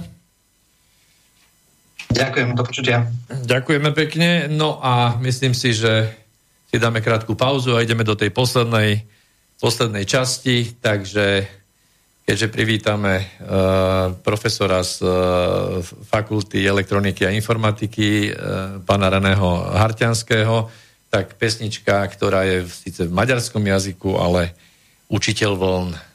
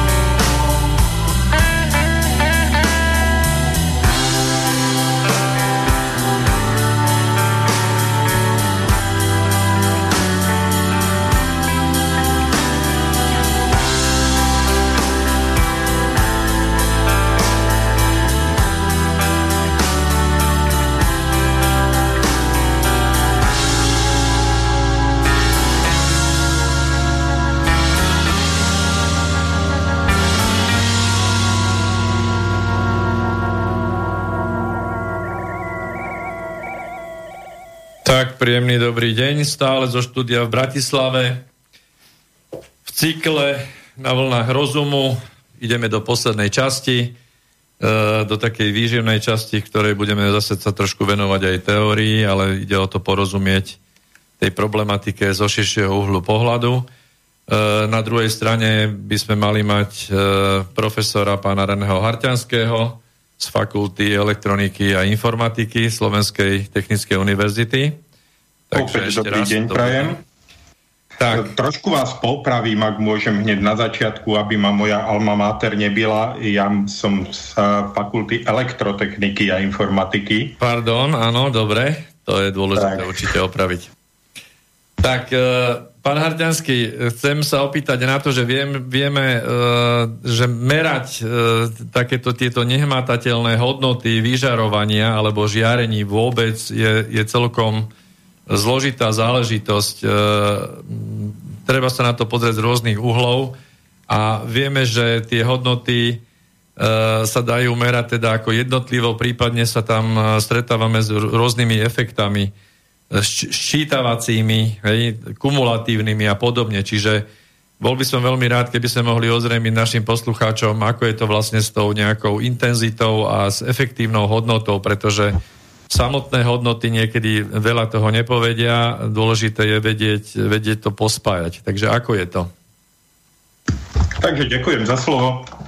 Ja sa v princípe meraniu elektromagnetických polí venujem asi od 93. roku, kde, kde som riešil nejakú dizertačnú prácu ohľadom tohto a ohľadom snímačov elektromagnetických polí. A dobre ste na začiatku povedali, že elektromagnetické pole je problém sám o sebe, lebo je to vektorová veličina. Mnoho ľudí nevie, čo je to vektorová veličina. Je to taká veličina, ktorá má nejakú orientáciu v priestore. Ako si to predstaviť? No, keď tlačím na auto z hora a tlačím, čo ja viem, dvomi kilonewtnami, tak to auto stále bude na ceste. Keď tlačím tou istou silou z dola, tak to auto mi bude levitovať. A presne o tomto je aj elektromagnetické pole. To znamená, nejde len o veľkosť, ale aj o smer. To znamená, ja meriam smer toho vektora, ktorý nevidím. To je veľký problém. Ja nevidím, či mi ten vektor levituje, či ten vektor smeruje napravo, naľavo, zo spodu, z hora. A v tom je celý problém merania elektromagnetického pola. Ako sa to rieši? Tak, že predpokladám, že ten vektor sa nachádza v priestore, ten náš priestor, zatiaľ si ho ohraničme na 3D a meriame vo všetkých smeroch toho priestoru a na základe tých jednotlivých smerov my vieme určiť veľkosť elektromagnetického pola. Neviem, či som vás nezahltil teraz. Ja sa len opýtam, že vlastne skúšame všetky smery? Uh, áno, v princípe my si zobereme kvázi tri senzory alebo tri lepšie povedané snímače, postavíme ich do jednotlivých osí tohto nášho 3D priestoru a zistíme, čo jednotlivé tie senzory na sebe naindukujú. A na základe toho nejakou geometriou, ktorá je všeobecne známa, z euklidovského priestoru vieme, vieme vypočítať aj smer, aj veľkosť toho vektora. Čiže ja sa teraz to... pýtam za našich poslucháčov, keď aby ste vedeli predstaviť, keď by som sa postavil do priestoru, kde chcem zmerať nejakú hodnotu žiarenia, postavím sa z, smerom zo, zo západu na východ a budem mať nameranú nejakú hodnotu, tak vy hovoríte, že vlastne to je len čiastková hodnota, ktorá, e, ktorá je vyjadrením toho vektora v tom danom smere. Áno, tretinu ste namerali. Tretinu som nameral, aha, dokonca tretinu. A ja sa ešte no. opýtam, že ten smer teda nie je od antény preč. Nie, to je smer Poittingovho vektora, to je smer šírenia sa energie. Ale energia sa väčšinou šíri v tzv. transverzálnej ploche, to znamená kolmej na smer šírenia. Takže keď meráme elektrickú zložku, tak bude kolma na, na ten váš Poittingov vektor, to znamená na ten smer od tej antény. Uh-huh som dobre. vás asi... Nie, nie, to, to, to, toto je dobre si to trošku predstaviť, lebo to je vec, vec nejakých uh, vlnení žiarení, ja neviem, uh, koherencie žiarenia, hej, že, že, sú, že sú vlny v jednom smere a, a, a prípadne, že je nekoherentné nejaké žiarenie alebo svetlo, že, že to kmíta všetkými smermi. A my teraz meriame vlastne tie tri základné zložky XYZ, teda v tom trojrozmernom priestore. Áno. A vy ste spomenuli teda trojrozmerný, ako chápem to, že ste nás chceli ušetriť, Čiže predpokladám, pra, že ešte... Práve, lebo ešte sú tam všelijaké Aha. časy, ešte sú tam všelijaké fázory. Uh, Maxwellové rovnice už v 1855 hovoria o tom, že uh, elektromagnetické žiarenie si vymieňa medzi sebou priestor a čas. Takže v tom, v tom je to trošku zaujímavé, ale ne, nechoďme do takýchto abstrakcií. Jasné. V princípe, my keď chceme merať elektromagnetické pole, napriek tomu, že vieme, kde je zdroj žiarenia, musíme vždy merať tie tri zložky, lebo nevieme, čo sa nám po ceste stane.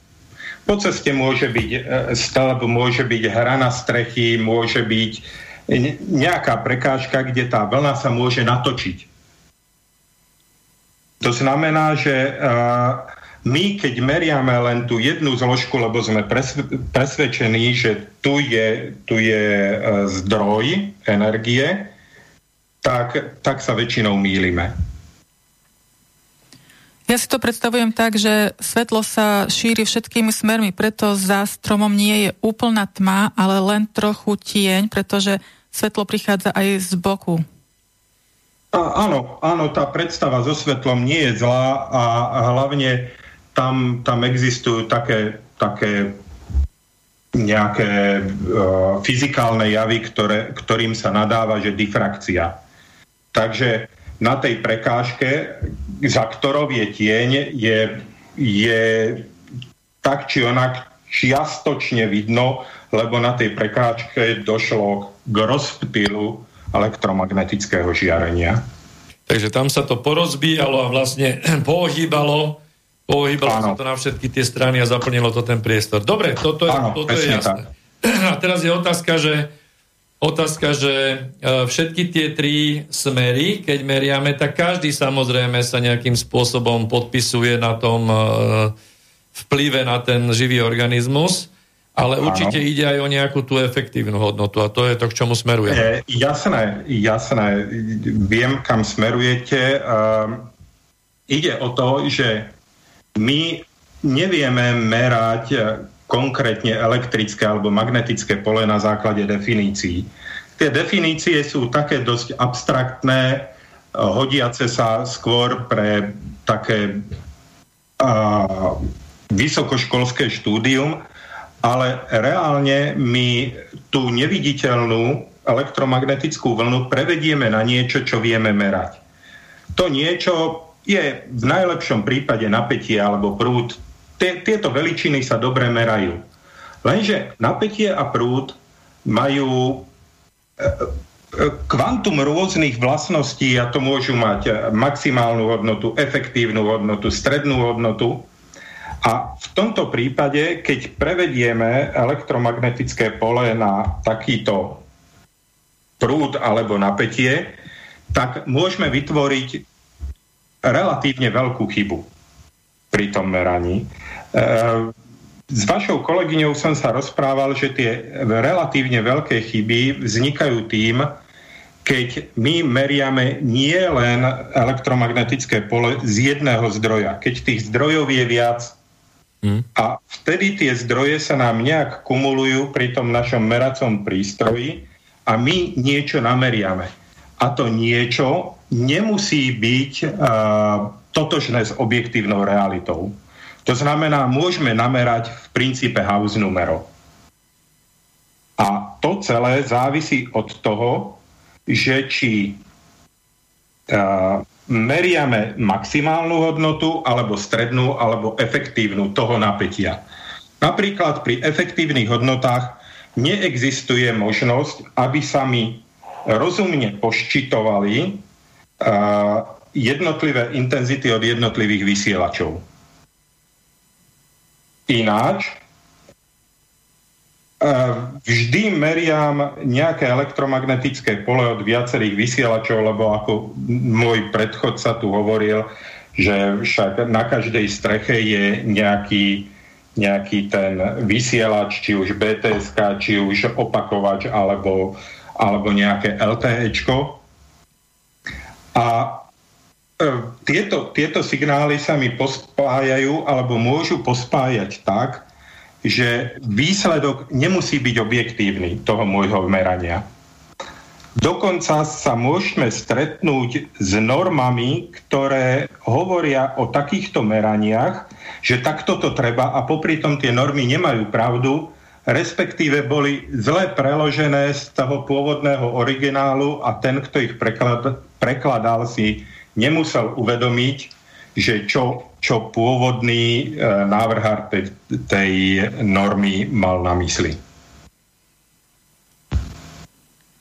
Ja by som len povedala, že posluchačov, ktorých zaujíma technic, technika za tým, tak mali sme diel Inforovnováha 57, kde host rozprával, hm, vysvetľoval pojmy.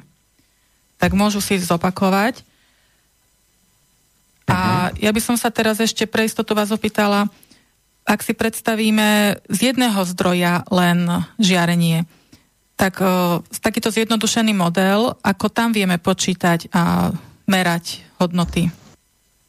No, ako som na začiatku povedal, potrebujeme vedieť tri, tri zložky vektora. Potrebujeme tieto tri zložky vektora e, nejakým spôsobom zosnímať. Štandardne sa to sníma e, anténami, tak ako elektromagnetické pole vznikne, tak, tak ho vieme aj pretransformovať zase na, na napätie.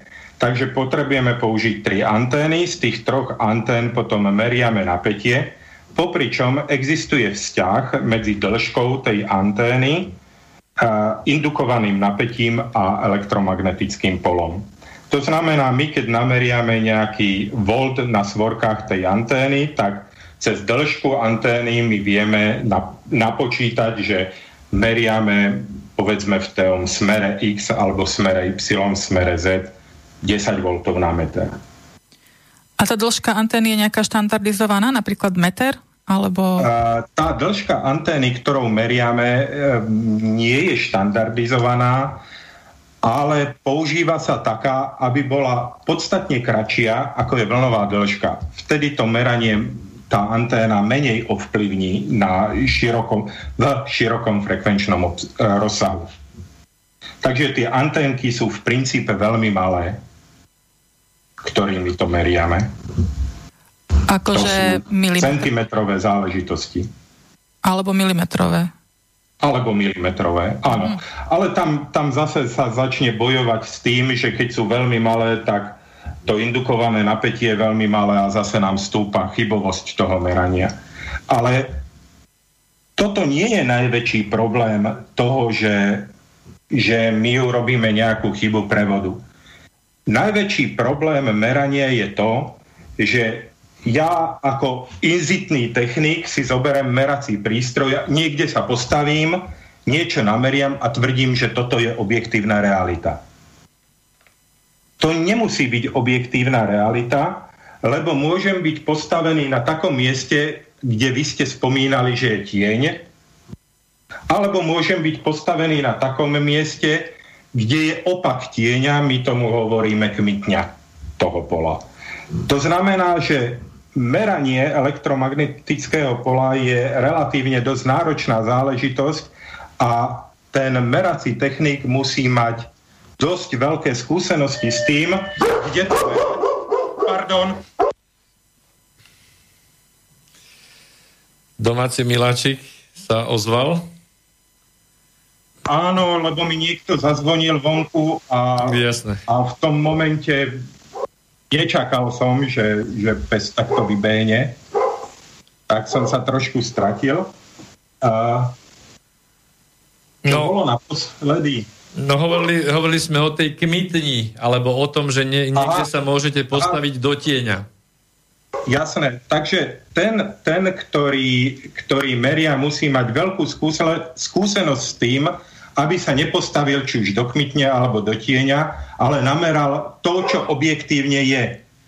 A potom sa môžeme stretnúť s takými všelijakými pseudoodborníkmi, ktorí to robia na schvál že buď sa postavia do toho tieňa a namerajú si hodnoty v tieni, alebo sa postavia do tej kmitne a nameria, namerajú si hodnoty v kmitni. Podľa toho, za čo sa viacej zaplatí, hej? Áno, jasné, jasné. Oj, oj, no.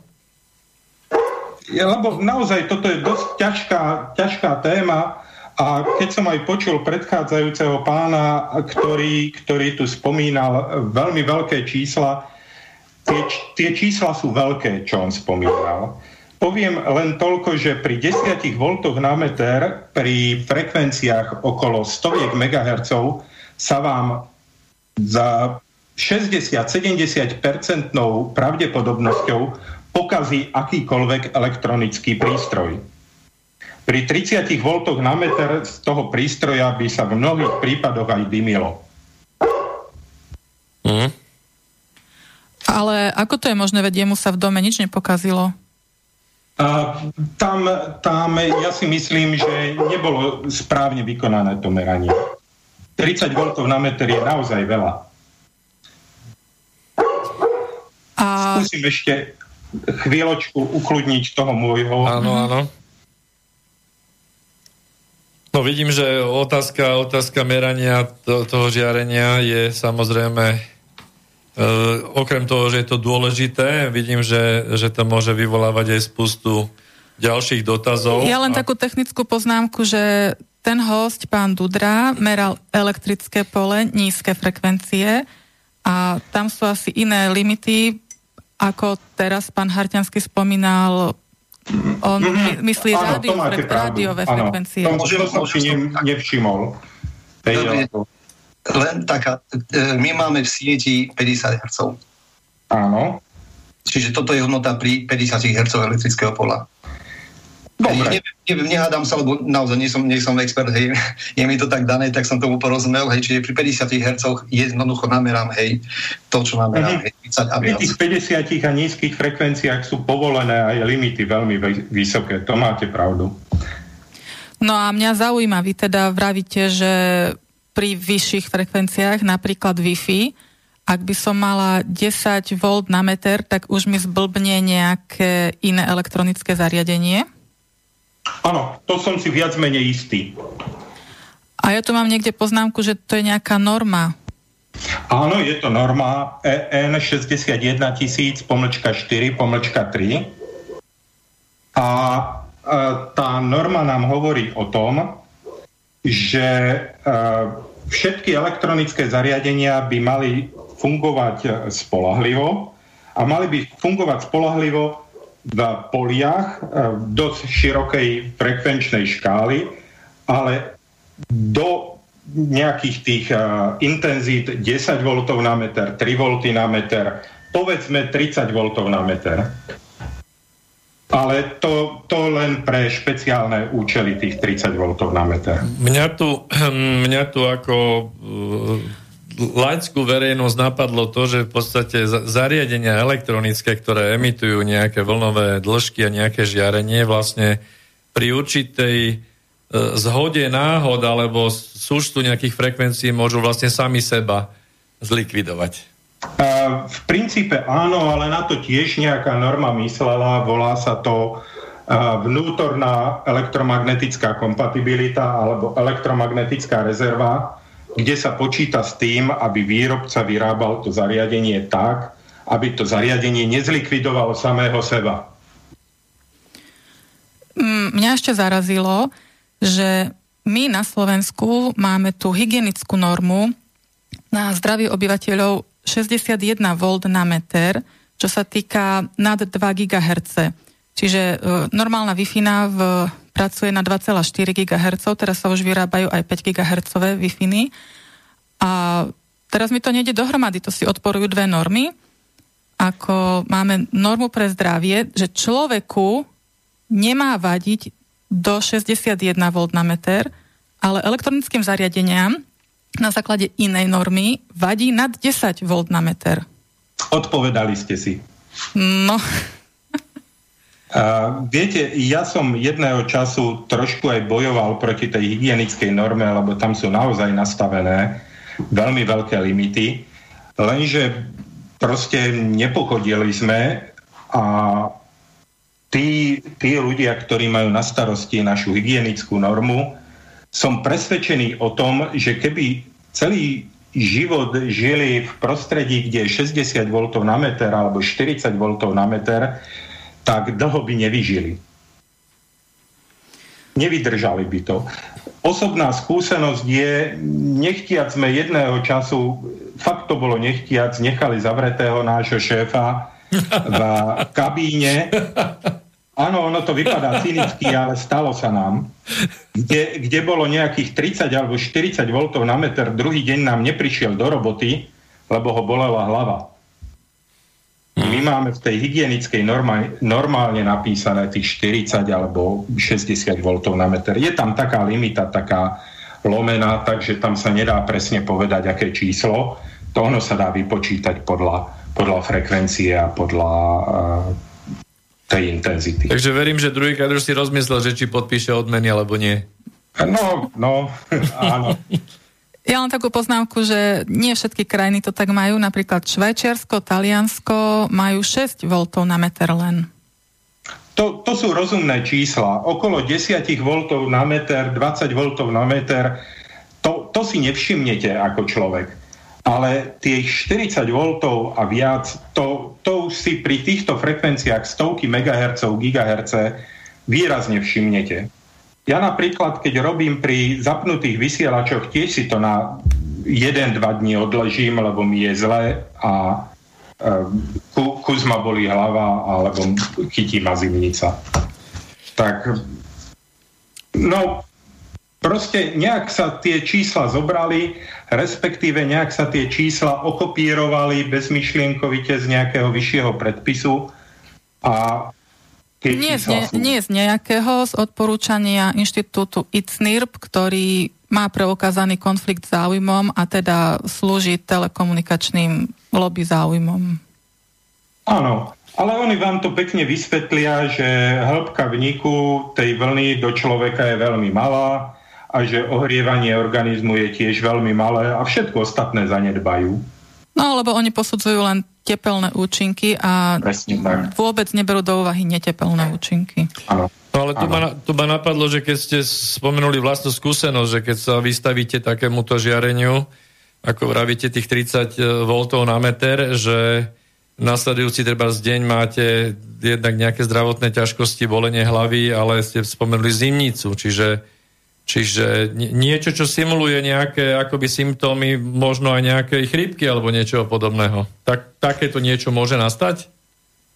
Takto do tohto by som nešiel, predsa len ja som dosť, dosť e, zameraný a, e, na elektrotechniku a, a rigidný elektrikár. Jasné. Takže nemôžem na základe samého seba povedať, že ako vypadá vzorka ľudí. Toto, niečo podobné sme zamýšľali s pánom docentom Balajevom. Beliajevom. A myslím, že ak sa nám tak nejak sa myslím, že volá. Ak sa nám niečo podarí, tak mohlo by to byť zaujímavé. Jasne, v každom prípade som, som s prekvapením e, a trošku žasnutím e, si uvedomil, že ste odpovedali tou jednoduchou odpovedou, že ste si odpovedali túto Petra, keď nastolila tú tému, že 61 V môže byť pre živé organizmy a 10 pre, pre zariadenia. To, to keď niekto schvaluje takéto e, normatívne predpisy, e, neviem si ani predstaviť, oni nad týmto sa ani nezamyslia, že my, my chránime teda stroje alebo nejaké elektrotechnické zariadenia viac ako sami seba? Že to nikto nezrobí? My nemusíme ísť do nejakých konšpirácií, že, že to robia na schvál, alebo sú podplatení, alebo niečo. Zoberte si, aká je doba. Dajú vám projekt a povedia, vyriešte to do dvoch týždňov, potom máte ďalší úplne iný projekt a potom vám dajú zase iný projekt. Uh-huh. A vy v nejakom totálnom strese riešite niečo, o čom nemáte ani páru a ste strašne rád, že sa toho zbavíte. Uh-huh. Hej, takže my nemusíme ísť do takého štádia, že niekto na to dal peniaze. Nie, proste dotyčný úradník sa potrebuje zbaviť úlohy, tak ju snaží sa urobiť nie najlepšie, ale najrýchlejšie s najmenším uh, výtlakom síl. Hej, no myslím si, že ale ako spoločnosť by sme mali byť bdeli nad týmto a, a na tých jednotlivých teda orgánoch ministerstvách by mal byť aj nejaký zastrešujúci keď nepoviem e, konkrétny človek, ale nejaký orgán, ktorý by mohol veci potom e, posúdiť z hľadiska nejakej takej, takého celostného pohľadu, že to, čo sme vyprodukovali, že ako nám to hrá v tom celku, lebo toto je vyslovene do očí bijúce. 6 násobok žiarenia povoleného pre človeka oproti elektrotechnickému zariadeniu sa mi zdá úplne vytrhnuté z kontextu. Bez, bez teda nejakého konšpiračného nádychu, hej? Áno, no Vravím, kedy si nad tým dohliadali nejaké univerzity, nejaké uh, akadémie vied a podobne, ale teraz sme všetci nastavení na, tie, na tú projektovú činnosť a jednoducho aby sme sa stretli nad nejakým problémom a zamysleli sa, tak na to naozaj není veľa času. A výsledok je toto. Máte pravdu, kedysi, keď na to dohliadali, tak e, sme mali do roku 2004 limity 4,3 V na meter. Tak kedy si oh. na to dohliadali? No, uh, pán Harťanský, chcel by som prejsť teraz trošku uh, do témy Aký je súčasný stav na vašej fakulte v rámci výskumu, merania a návrhu antén?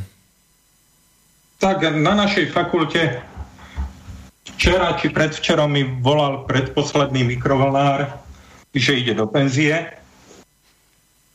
No a tým pádom som tam zostal ja a e, ešte partia ľudí, ktorá sa zaoberá elektromagnetickou kompatibilitou. Takže ja teraz sa veľmi snažím zohnať doktorandov, ktorí budú pokračovať v tom, čo, čo relatívne vieme. A čo robíme? E, robíme v princípe, oprašujeme veci, ktoré už všetci zabudli. Poviem to tak. Je tu kopec e, infraštruktúry po Slovensku postavenej, ktorú treba udržiavať, ktorú treba či už zapnúť, či už uh, zmeniť tam nejakú elektroniku alebo nie, niečo, niečo urobiť ohľadom tej antény, aby vysielala tak, ako má. Takže relatívne toto robíme. Robíme prispôsobovacie členy, počítame, počítame smerové charakteristiky, počítame intenzity polí o, okolo antén. Uh, takto z hľadiska nejakej výskumnej činnosti samozrejme, že sú potrebné peniaze, nejaké grant, granty, ako ste na tom uh, v tejto oblasti? Je tam podpora nejaká, alebo máte problémy s financovaním nejakých prípadne výskumných? Takto, čo sa týka grantov, tak nepodával som žiadosť do tejto oblasti, podával som žiadosť do iných oblastí, tiež spojených s vysokofrekvenčnou technikou, ale e, financovanie okolo antén e, v podstate riešime tým spôsobom, že firmy nám dávajú zákazky. Či už čo sa týka merania elektromagnetického pola, alebo čo sa týka merania tej elektromagnetickej kompatibility, tak v princípe cez cez toto sa udržuje tá naša skupina vysokofrekvenčných meraní a elektromagnetizmu. Máte z hľadiska toho, čo sme hovorili predtým, aj nejaký prienik alebo vplyv, prípadne uh, nejaké slovo, kde by ste vedeli vplývať na tie, na tie úrovne v, stanovené v normách, alebo teda skúsiť sa tiež do, dať do tej polohy nejakého toho celostného Eh, vnímania tejto problematiky, alebo, alebo ste mimo, mimo hru? Som, som mimo hru. Uh, raz sme mali nejaké to stretnutie na ministerstve zdravotníctva, ale uh, oni, oni tam žijú v nejakom inom vesmíre a ten vesmír nemá prienik s elektrotechnikou, hoci, hoci vydávajú tieto zdravotné normy. Mm, ale s, s operátormi to oni sú zase v prieniku, celkom slušnom, myslím. To, to, to nemôžem tvrdiť, neviem. neviem. No tak ja, ja si to kľudne dovolím takto tvrdiť. No a čo sa týka teraz uh, antén ako takých, uh, alebo návrhu antén, uh, môžete nám priblížiť teda, že ten, ten nejaký tvar, veľkosť a tak ďalej antény môže ovplyvňovať to žiarenie, ktoré potom emituje tá anténa? Jas, jasné. Uh, takto.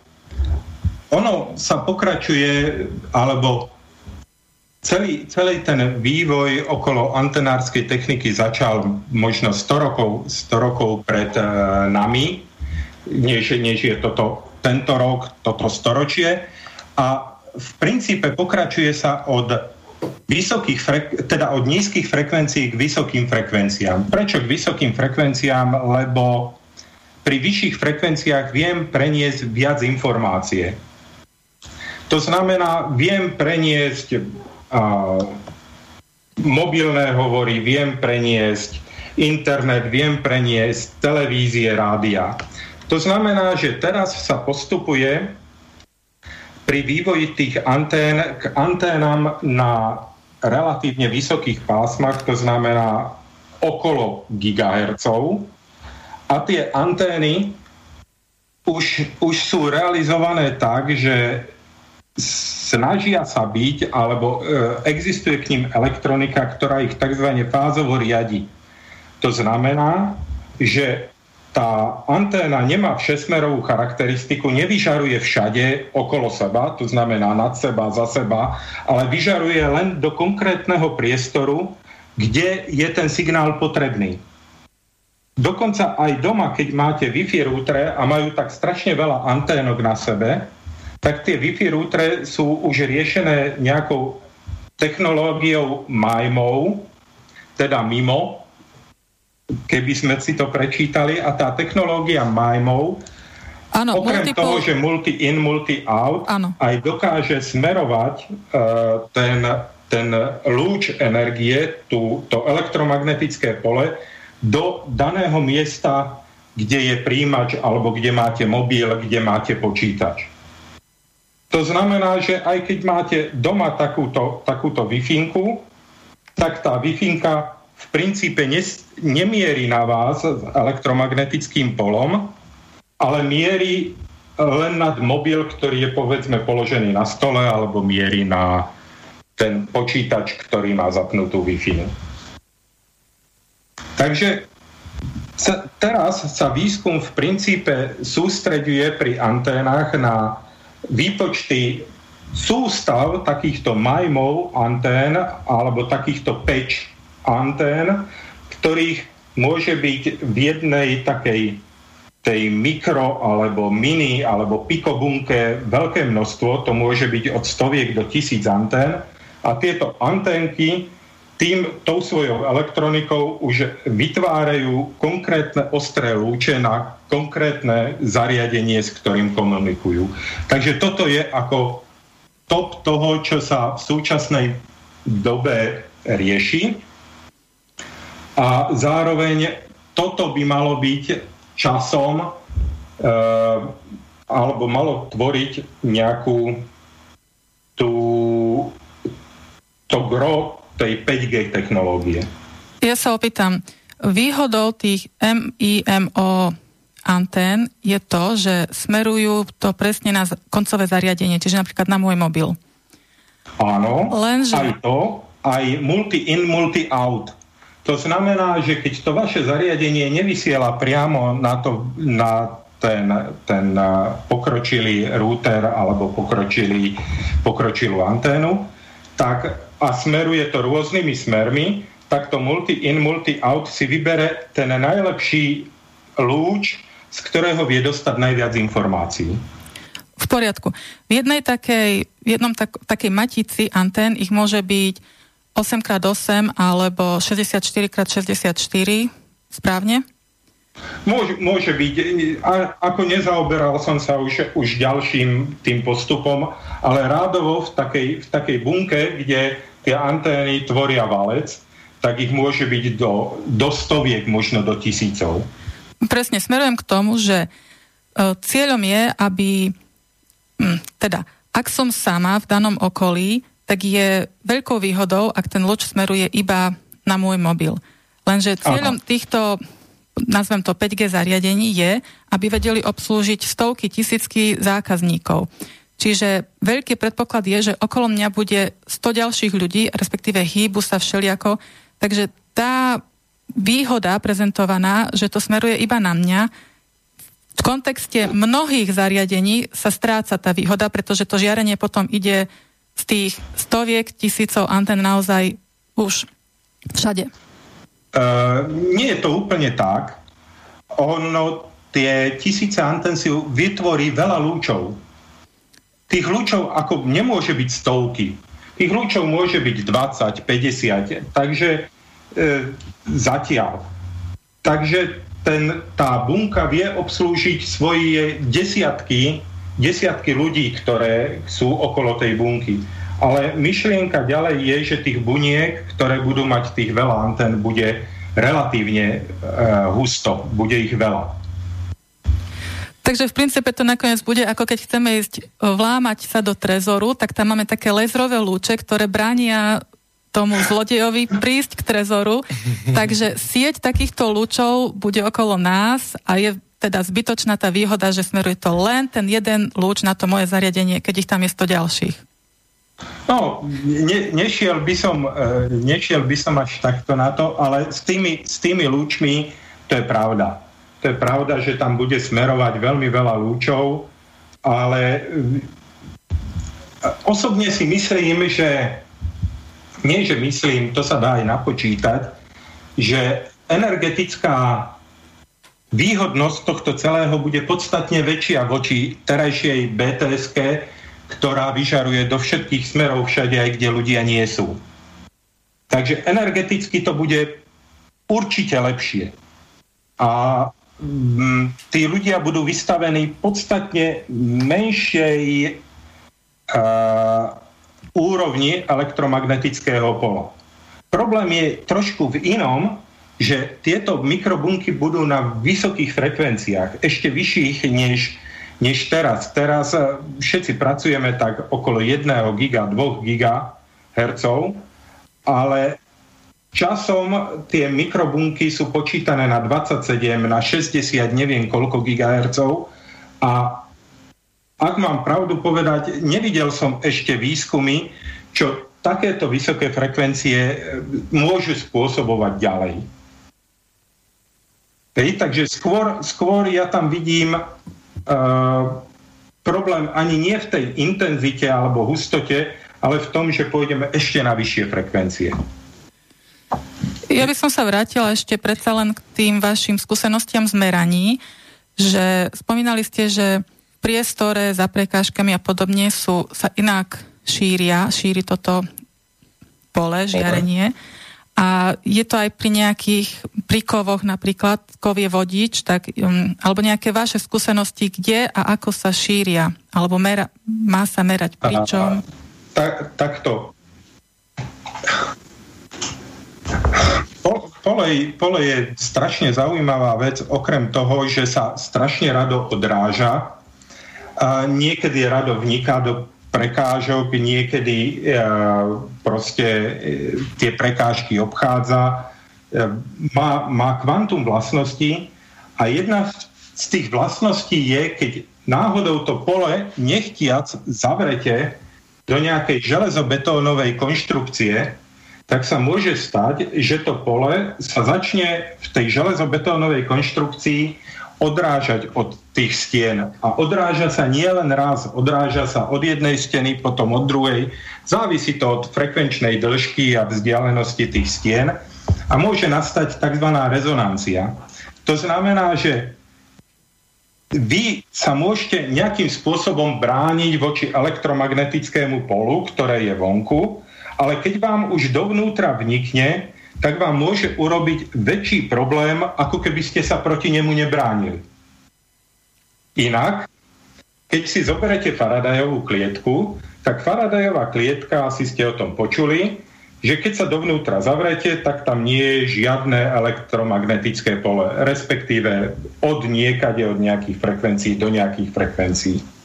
Ale keby vám dovnútra vnikol jediný lúč, povedzme, nejakej frekvencie 150 MHz a pred tou Faradajovou klietkou by mal intenzitu 1 V na meter, tak vo vnútri tej Faradajovej klietky, ale diskrétne v niektorých bodoch, môže mať intenzitu aj 20, aj 50 V na meter. Uh. Takže toto, toto je štandardný problém železobetónových budov, štandardný problém nejakých tých uh, garáží, štandardný problém niekoho, ktorý si myslí, že keď si dom obloží kovom, že to bude lepšie, skôr to bude horšie.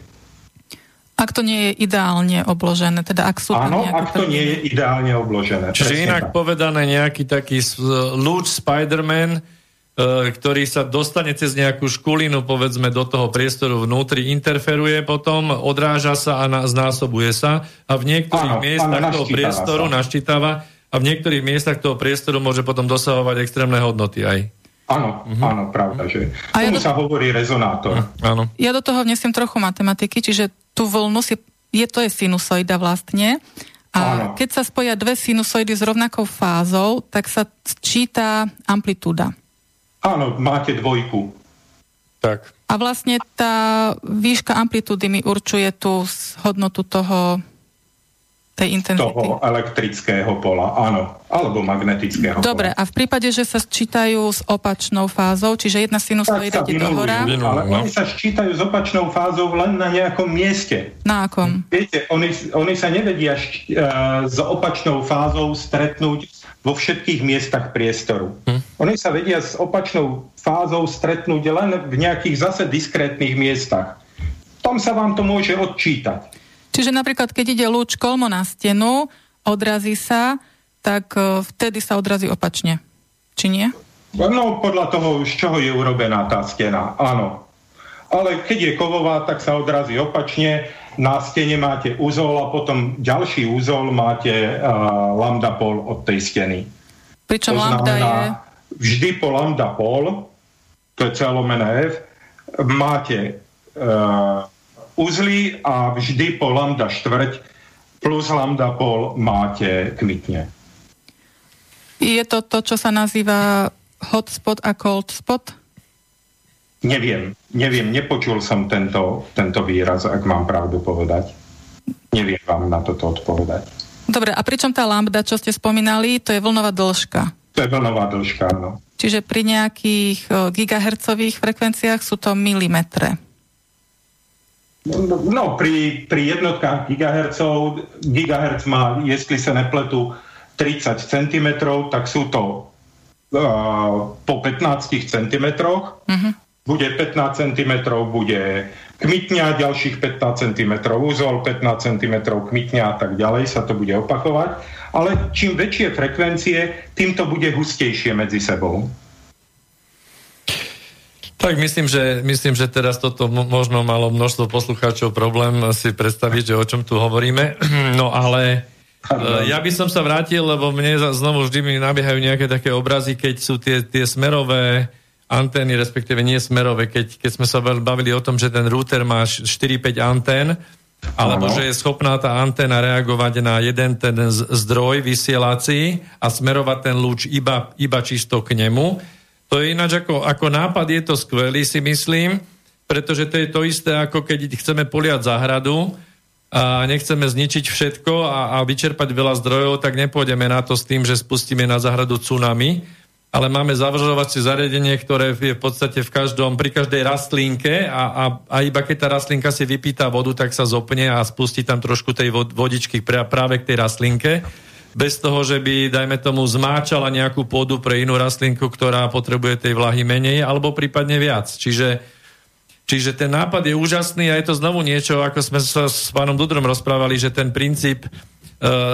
štart a stop, ako, ako v aute, že keď nepotrebujem výkon, tak sa odpojím. Hej? Čiže dalo by sa aj uvažovať aj v tejto oblasti anten s tým, že, že môj mobil, pokiaľ nepotrebuje komunikovať, tak by bol de facto ako keby, že sa odpojil, len na požiadavku by sa pripojil, že by medzi tým sa nevysielalo úplne nič?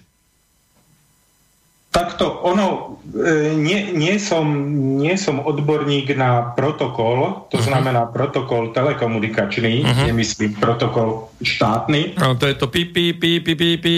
Áno, takže e, telekomunikačný protokol podľa mňa umožňuje v niektorých prípadoch také, že ten mobil, keď, keď s ním e, netelefonujete, tak ide na veľmi nízke odbery, ale z času na čas si v princípe pingne ten, ten svoj bod, na ktorý sa pripája.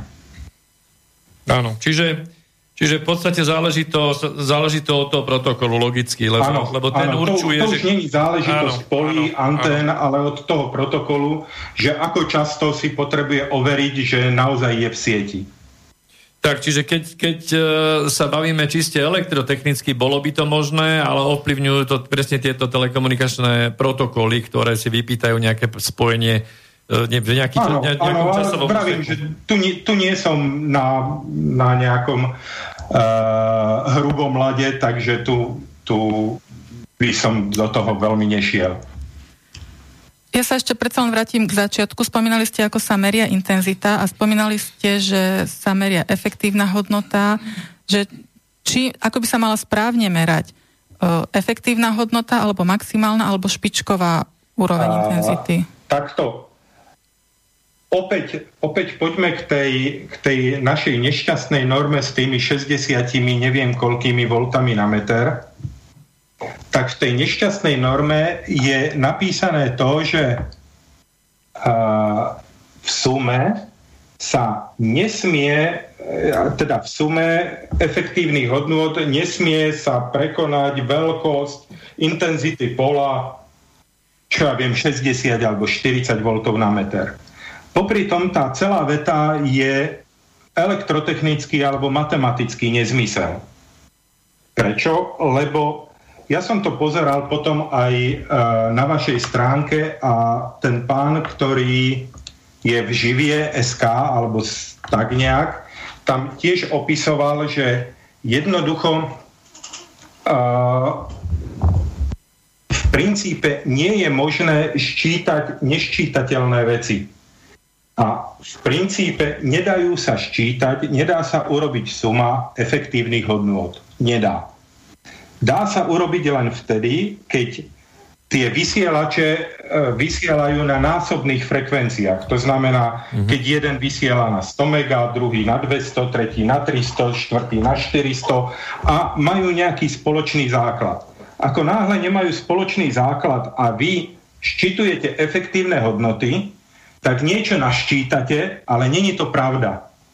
Tá pravda môže byť dosť ďaleko od toho, čo, čo vy naščítate alebo čo vy nameriate.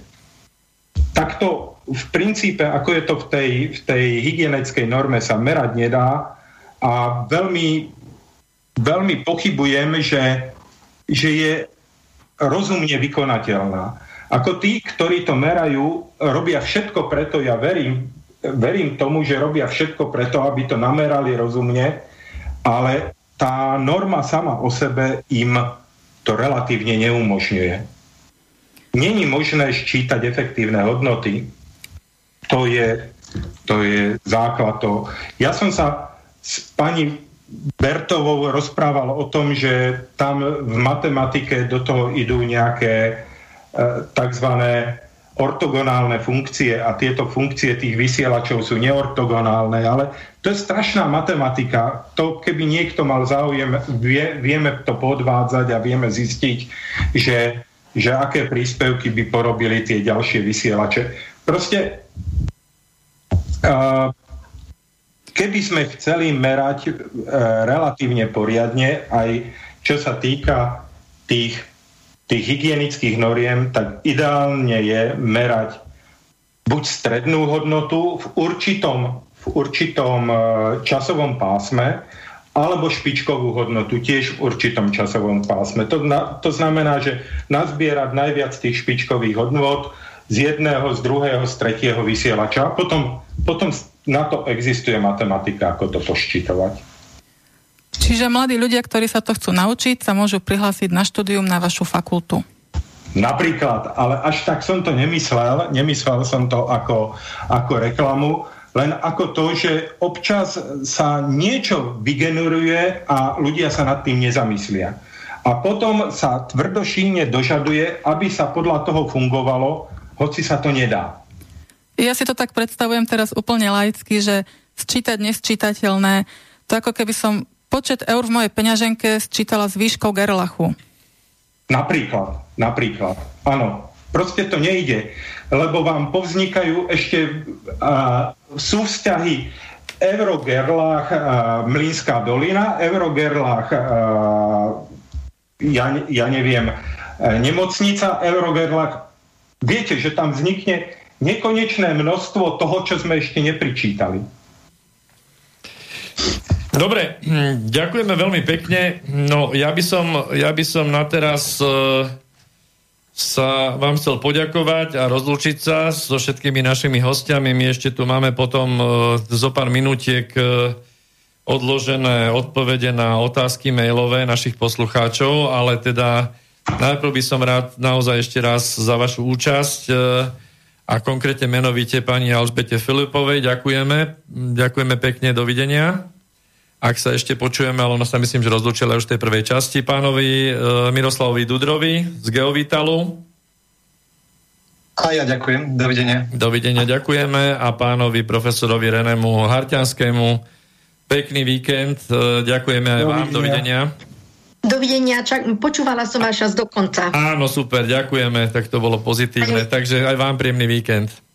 Napodobne. A do štúdia v Bystrici e, ohlasujem, že potrebujeme nejaké 3-4 minútky, aby sme prešli, prešli dve otázky e, z poslucháčov, dosť a, aktuálne.